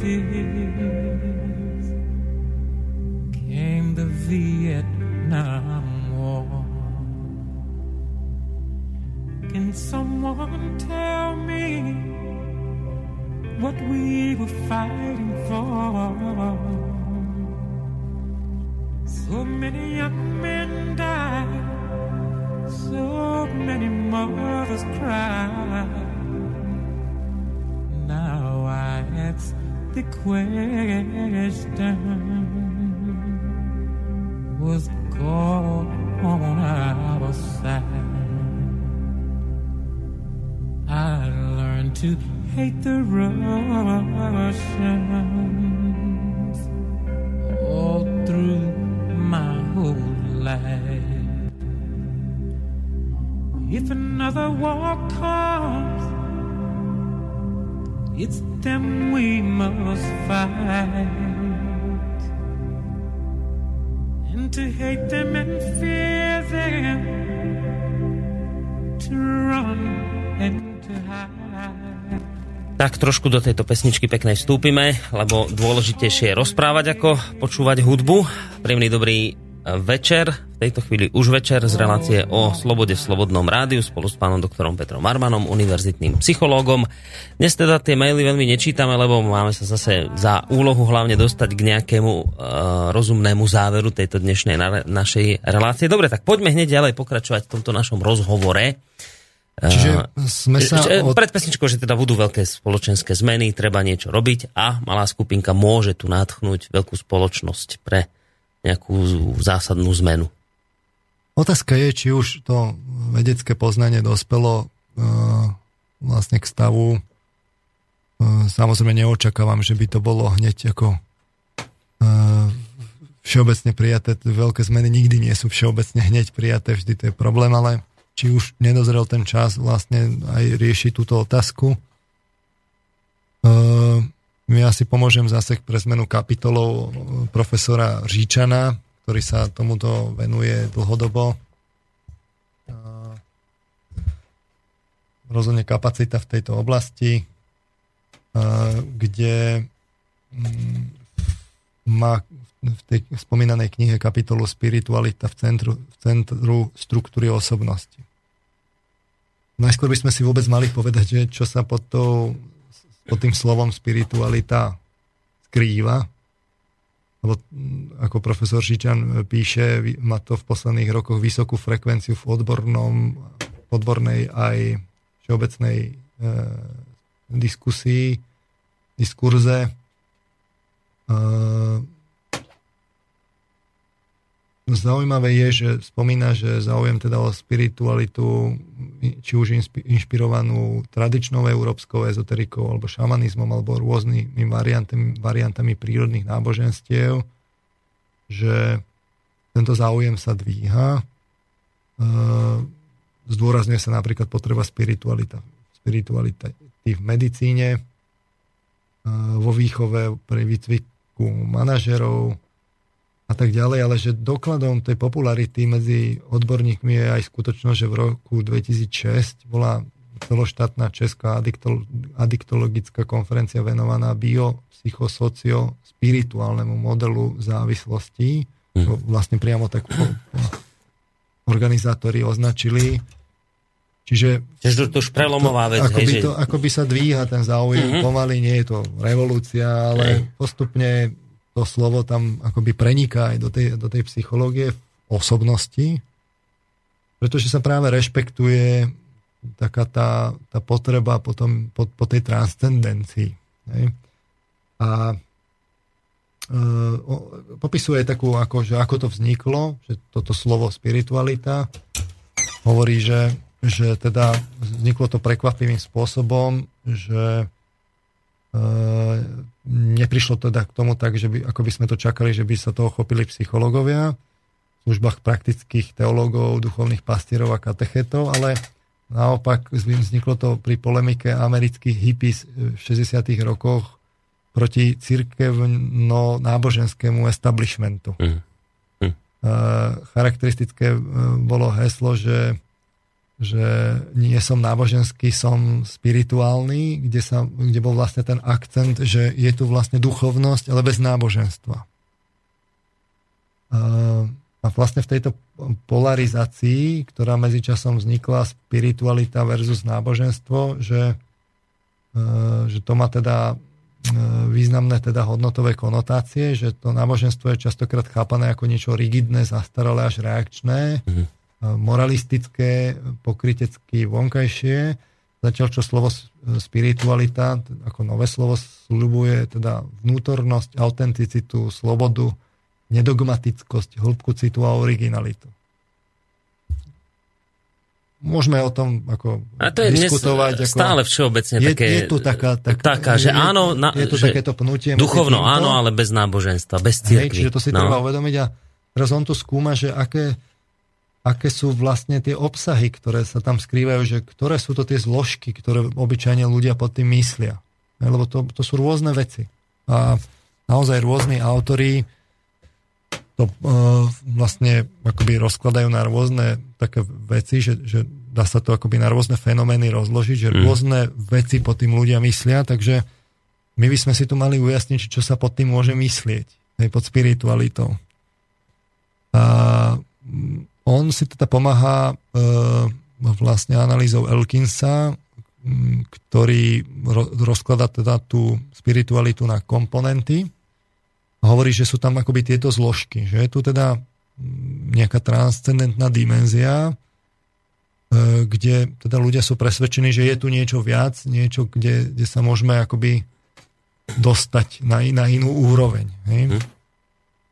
Uh, Ďalej je tu nejaká osobná istota zmyslom života. Pod spiritualitou si niekto myslí práve toto. Že nejaké autentické hľadanie, kde ja cítim, že ten život má nejaký zmysel, môj osobný. Ďalej to môže byť e, životné poslanie, že mám vlastne pocit odpovednosť, zodpovednosti voči životu. E, ďalej e, to môže byť akoby skúsenosť na posvetnosť celého života, že e, vrátane teda prežitkov považovaných e, bežne za obyčajné, že vlastne aj ten obyčajný život je pre mňa nejak, mm-hmm. nejaký taký posvetný. Hej? To je ďalšia zložka. Ďalej e, nezávislosť na materiálnych hodnotách. Niekto toto preciťuje, že vlastne ten vonkajší svet, že on je na tom nezávislý, v tom je vlastne tá spiritualita. Ďalej altruizmus, čiže súcit, aktívna láska, túžba pre, po spravodlivosti pre celé ľudstvo. Ďalej idealizmus, čiže nejaká vizionárska oddanosť myšlienke zlepšenia sveta. Ďalej e, vedomie tragickosti ľudskej existencie, že nejaké, niečo také existenciálne, že, že na tom ľudstve je niečo cenné, ale zároveň tragické, že to tak temne nejako vyciťujeme. To je vlastne časť tej spirituality. A e, ďalej je tu taký, taký, taká zložka, že ovocie, ovocie spirituality, čo vlastne znamená zretelný vplyv mienených teda prežitkov, postojov a presvedčení na vzťah k sebe, druhým, k prírode, k tomu, čo človek považuje za najvyššie a nech už je to čokoľvek. Čiže, čiže keď hovoríme o spiritualite, tak vlastne si musíme uvedomiť, že tam je vlastne fúra vecí. Profesor Říčan potom aj analýzuje vlastne nejaké také tie komponenty z iného hľadiska, dotazník na to robí, že čo si ľudia teda predstavujú pod tým.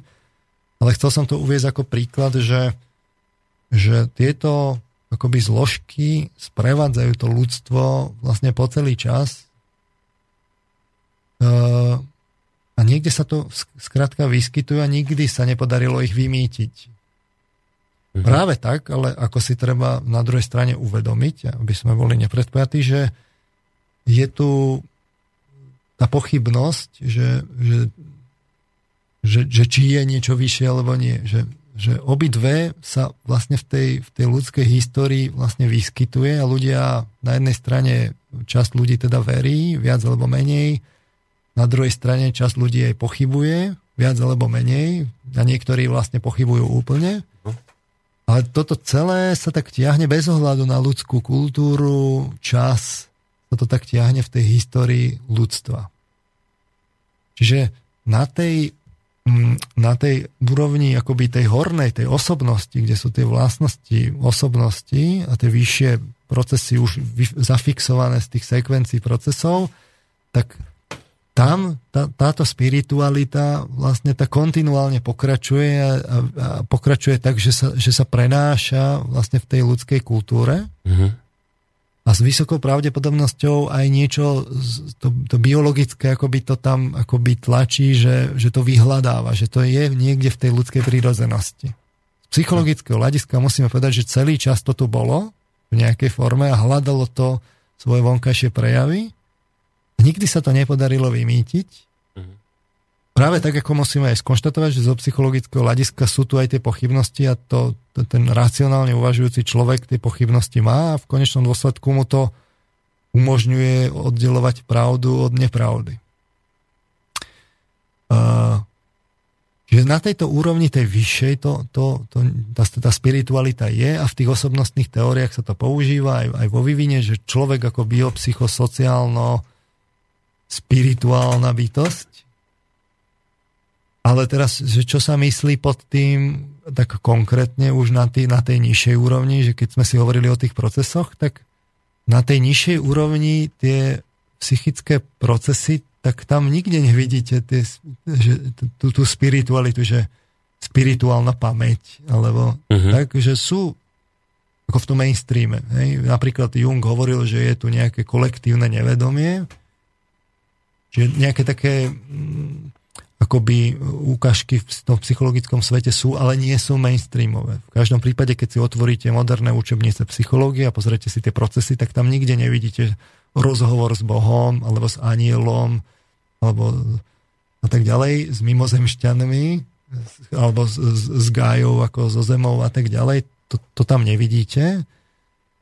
Je tendencia k tomu skôr pri, pristupovať ako veľmi opatrne až s, s, s diagnózou, že to, že to indikuje vlastne nejakú diagnózu. Mm-hmm.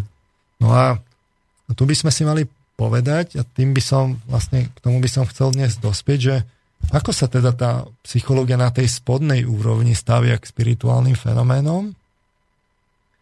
Lebo nie, nie je pravda, že by sa to neskúmalo vôbec. Aj tieto akoby, volá sa to, že parapsychologické e, zážitky alebo fenomény. E, skúmať sa to skúmalo a ten stav by som chcel nejako popísať tak e, fakt ek, ek, zhrnutý do extraktu, aby ma nikto neobvinoval, že som si ja tam niečo vymyslel. Čiže ocitujem z tej, z tej učebnice psychológie, že psychológie od uh, Rity Atkinsonovej hmm. a kolektívu, ktorú aj konec koncov aj naša katedra ako odporúča ako vlastne odporúčanú literatúru. Čiže je tam taká kapitolka, volá sa, že fenomény psí, kde sa tak sumarizuje práve tento, tento, že či na tej spodnej úrovni niečo je alebo nie je. Uh, a je tam taký extrakt. Čiže čo sa pod tým myslí, uh, čiže buď sú to teda uh, vlastne fenomény, kde sú ľudia schopní za, za prvé buď príjmať informácie z, okolné, z okolitého sveta, alebo od iných ľudí takými spôsobmi, ktoré nevyvolávajú stimuláciu zmyslových orgánov, čiže mimo zmyslovo. Čiže telepatia?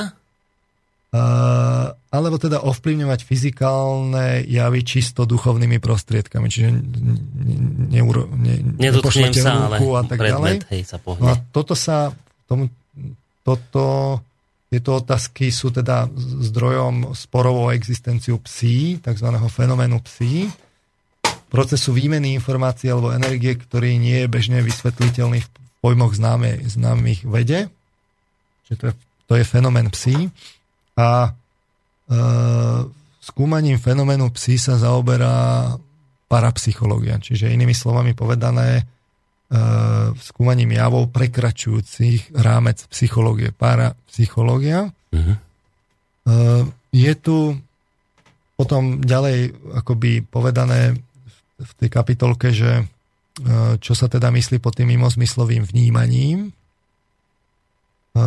čiže to sú e, reakcie na vonkajšie podnety bez akéhokoľvek známeho zmyslového kontaktu a sú, sú tri druhy.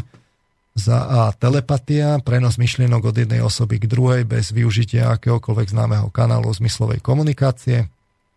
Za B jasnozrivosť, čiže vnímanie objektov alebo udalostí, ktoré neposkytujú podnety známym, známe zmyslo, zmyslom. A za C je to veštenie, to je, to je vnímanie budúcich udalostí, ktoré nemôžu byť predvídané pomocou akéhokoľvek úsudku. Toto je to mimozmyslové vnímanie a potom tá psychokinéza, a ja vás len trošku preruším, že, lebo to som celkom nepochopil, že to v tej knihe oni len spomínajú, že takéto nejaké výskumy sa robili, alebo to uznávajú, akože to je no, faktom. No, sa chcem dostať. Je tak. Že no. najskôr si len povedzme, čo sa pod tým si myslí. Uh-huh. Buď mimozmyslové vnímanie, čo je telepatia, jasnozrivosť alebo veštenie, alebo teda je tam ten, že ja niečo ovplyvňujem, čiže psychokinéza, že mám duševný vplyv na fyzické udalosti bez pôsobenia akejkoľvek známej fyzikálnej síly. Mm. Hej? No a teraz e, vlastne v tej krátkej kapitolke sa zhrňa ten, ten stav toho poznania mhm. e, v psychológii a v podstate sa to redukuje na experimenty, ktoré sú akoby tak najviac e, podrobené tej kritike a najviac vypracované. To je tzv. Gansfeldovský postup, to je e, vlastne skúmanie telepatickej komunikácie medzi probandom slúžiacim ako príjmajúca osoba a druhým probandom slúžiacim ako vysielajúca osoba. Pričom tá príjmajúca osoba je oddelená v akusticky izolovanej miestnosti a situovaná do podmienok miernej percepčnej izolácie. To znamená, oči má zakryté takými polovicami priesvitných pingpongových loptičiek a má nasadené sluchadlá, miestnosť je ožiarená rozptýleným červeným svetlom a do tých sluchadiek je, je púšťaný tzv. biely šum, také proste šumenie. Uh-huh. Hej. Čiže percepčná izolovanosť. Uh, a preto sa to volá, že Gansfeld po nemecky, že celé pole toho vnímania je vlastne uh, izolované. Tá vysielajúca osoba je teda umiestnená v oddelenej akusticky izolovanej miestnosti e, so, širokým, so širokou zásobou po, podobných podnetov, kde sú náhodne vybraté e, zrakové podnety, či už obrázky, diapozitívy alebo krátke úseky videozáznamu, predstavujúcich teda cieľ toho experimentu a zatiaľ, čo teda táto vysielajúca osoba sa sústreďuje na cieľ, tak tá príjmajúca osoba sa pokúša popísať e, ten cieľ pomocou plynulého slovného popisu, prebiehajúcich predstav a voľných asociácií. A po skončení sedenia sú teda príjmanej osobe ukázané štyri podnety, z ktorých jeden je tým cieľom, ktorý bol vlastne exponovaný tej vysielajúcej osobe, a teda táto príjmajúca osoba je vyzvaná, aby zhodnotila stupeň, do akej miery sa každý z nich zhoduje s predstavami, asociáciami a tak ďalej, ktoré zaznamenala v priebehu toho Gansfeldovského sedenia. Priamým zásahom v úvodzovkách je, je to vtedy, keď, keď sa vyberie to najvyššie hodnotenie tomu, mm-hmm. tomu cieľovému podnetu. Hej? No a teraz je tu sumarizované, sú tie experimenty práve tieto Gansfeldové, Čiže, čiže od prvého uvedenia tejto techniky v roku 1974, ja mám teda trošku staršie vydanie tej knihy, bolo prevedené viac ako 50 týchto experimentov, typicky teda pokus zahrňa okolo 30 týchto Gansfeldových e, sedení. E, súhrná analýza 28 štúdií, celkovo teda zahrňajúcich 835 Gansfeldových e, sedení, prevádzaných výskumníkmi v desiatich rôznych laboratóriách ukazuje, že subjekty boli schopné vybrať správne cieľové podnety v 38% prípadov. Pričom keby to bola čistá náhoda, tak by to malo byť 25%, lebo sú, uh-huh. zo štyroch rôznych možností sa vyberá. Štatisticky je tento výsledok vysoko významný a pravdepodobnosť, že by mohol vzniknúť náhodne, je menšia než jedna k miliarde. To je článok Ben a Honortona mm-hmm. 85. Čiže za 10 rokov re- rekapitulácie tu tento výsledok. Pardon. No a teraz, m, samozrejme, nad tým bola diskusia v 80. rokoch v žurnále o, o para. Ja vás trošku len preruším, že poslúchať Jozef, že wow, teraz rozpráva o Deanovi Rodinovi, PhD, parapsycholog, pokusy, vykričníky, Ga- Gansfeld a tak ďalej. Wow, wow, konečne sa niekto odvážil toto spomínať. Takže som vám no, poslucháč vďačný, že to toto je, riešite. To je normálne učebnica, ja len citujem, v podstate vysokoškolská učebnica, takže odporúčaná, kvalitná. Hmm a je to tam spomínané, tak ja len spomínam tú vybranú kapitolu. Hej? A teraz e, prebehla teda diskusia o tomto, kde hlavne teda na jednej strane bola, uh, bol Ryan Hyman, kognitívny psychológ a kritik teda parapsychológie, Charles Honorton na druhej strane parapsychológ a hlavný prispievateľ teda do databázy Gansfeldových štúdí. Zhodli sa teda na základných kvantitatívnych výsledkoch, ale nemali rovnaký názor na interpretáciu. Ukázalo sa, že teda sú akoby tri také základné problémy, ktoré treba riešiť pri tých experimentoch. Jeden je, že problém opakovateľnosti, že pri, práve pri týchto experimentoch je veľký problém s opakovateľnosťou. Nie, že by v psychológii opakovateľnosť bola bezpodmienečne splnená, ale pri týchto experimentoch je to naozaj problém, lebo menej než polovici z tých 28 štúdií, ktoré boli teda v debate analyzované, tak menej než polovica, 43% poskytla štatisticky významné výsledky. Že z 28 menej ako polovica štatisticky významné. To je problém, že, či, že, že, čo, čo teda za tým je. No ale v psychológii sa to berie tak, že v podstate, aj my sme si to spomínali, tie výsledky začínajú byť akoby veľavravné, nie keď je jedna štúdia alebo niekoľko, ale keď sa urobí taká metaštúdia alebo metaanalýza, ktorá zhrnie akoby veľa štúdí do, jednej, do jedného veľkého súboru a štatisticky to vyhodnotí. A to bol vlastne aj argument tých parapsychologov, že, že vlastne z pohľadu tej e, metaanalýzy je to štatisticky významné.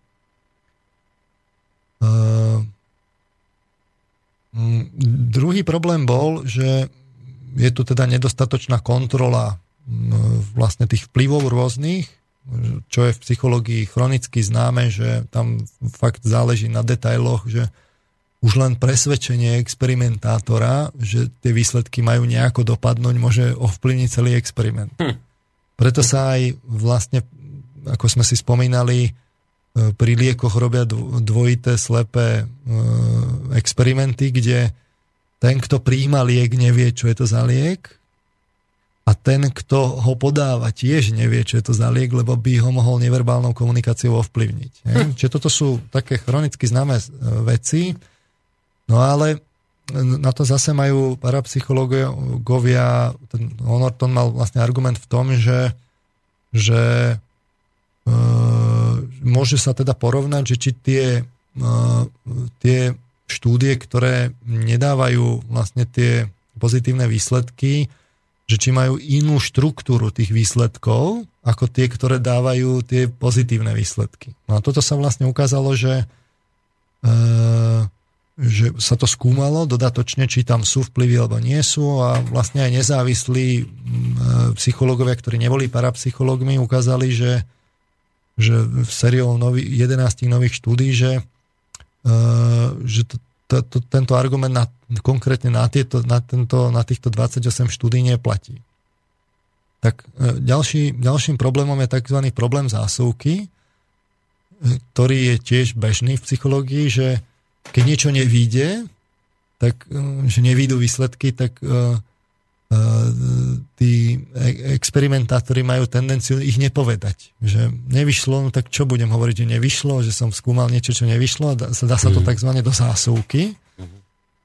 A tu by mohol byť ten problém, že síce 28 štúdí bolo, ale že o mnoho viacej štúdí mohlo byť takých, čo, čo vlastne No nevyšli, hej. Nevyšli a mm. vôbec sme sa o nich nedozvieme a tým pádom sa vlastne ukáže niečo iné. No ale na toto tiež majú obranu práve tí parapsychológovia, že, že tá metaanalýza môže ukázať aj, že koľko by muselo byť tých štúdí, ktoré sa takto strčia do, do šuflíka, aby to znevalidnilo vlastne tie výsledky, že by to nebolo štatisticky významné a sa ukázalo, že že muselo by existovať 400 nepublikovaných štúdií s nulovými výsledkami, zodpovedajúcimi 12 tisíc Gansfeldovským sedeniam, aby to zrušilo ten štatisticky významný mm-hmm. účinok.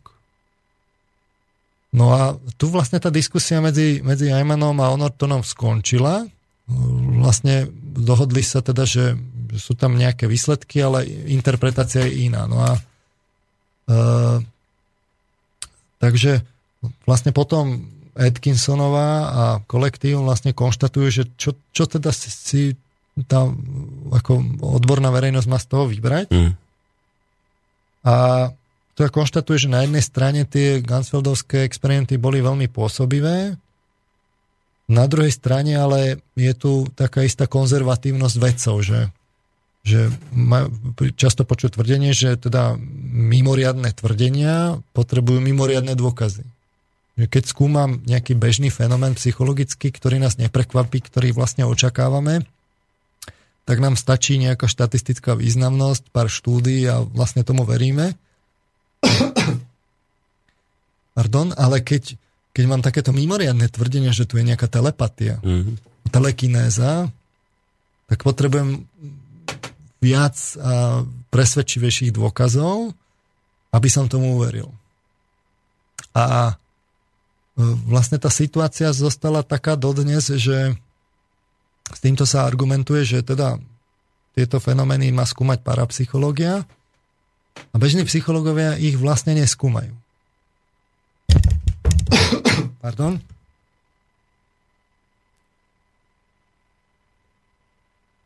Takže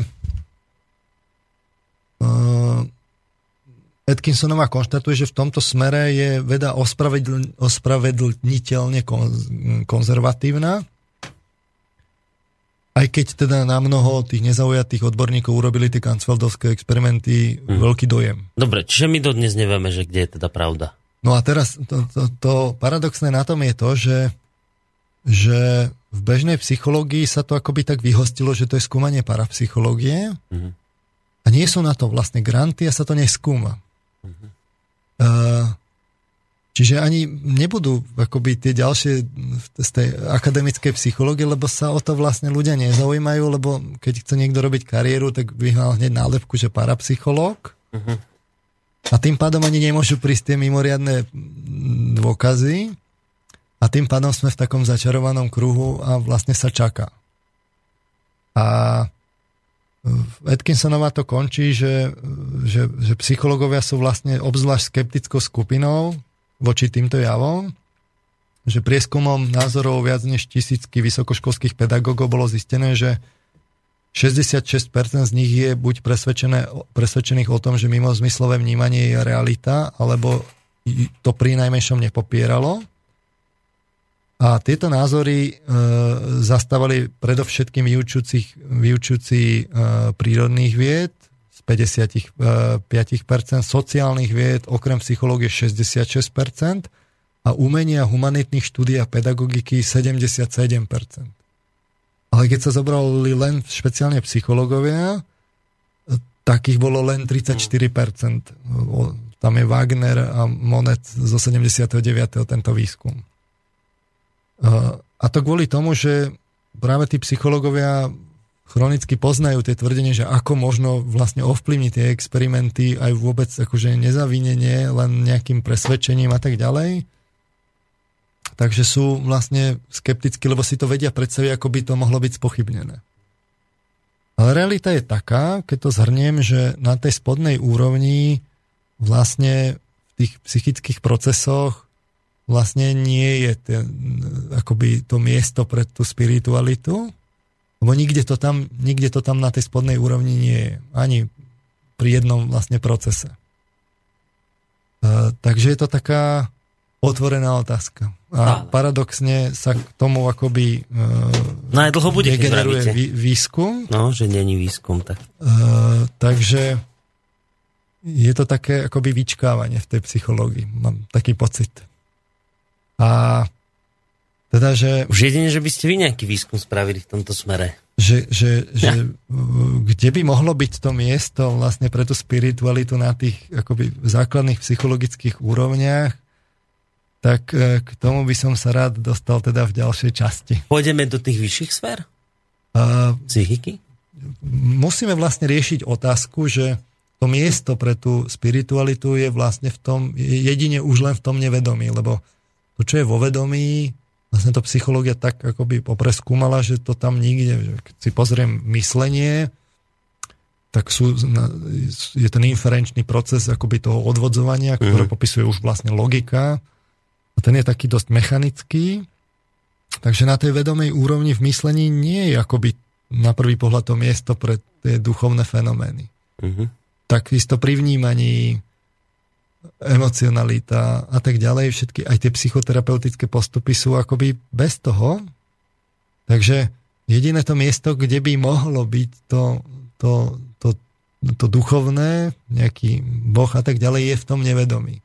Ale tým sa dostávame k otázke, že ako človek môže zistiť, čo tam je. Zažiť, keď... zažiť vlastne to duchovné, keď je to v nevedomí. No, veď práve. Keď si toho, keď z definície si človek toho vedomí práve, že nie je. No lebo je to nevedomie. Lebo je to ako, nevedomie. Si, ako si uvedomiť Takže nevedomie? tá otázka stojí, ak, by, ak toto chceme vyriešiť, tak si musíme ujasniť, že či je teda možnosť skúmať to nevedomie nejakými vedomými prostriedkami, niečo, niečo medzi tým. No a teraz chcem pokračovať v relácii.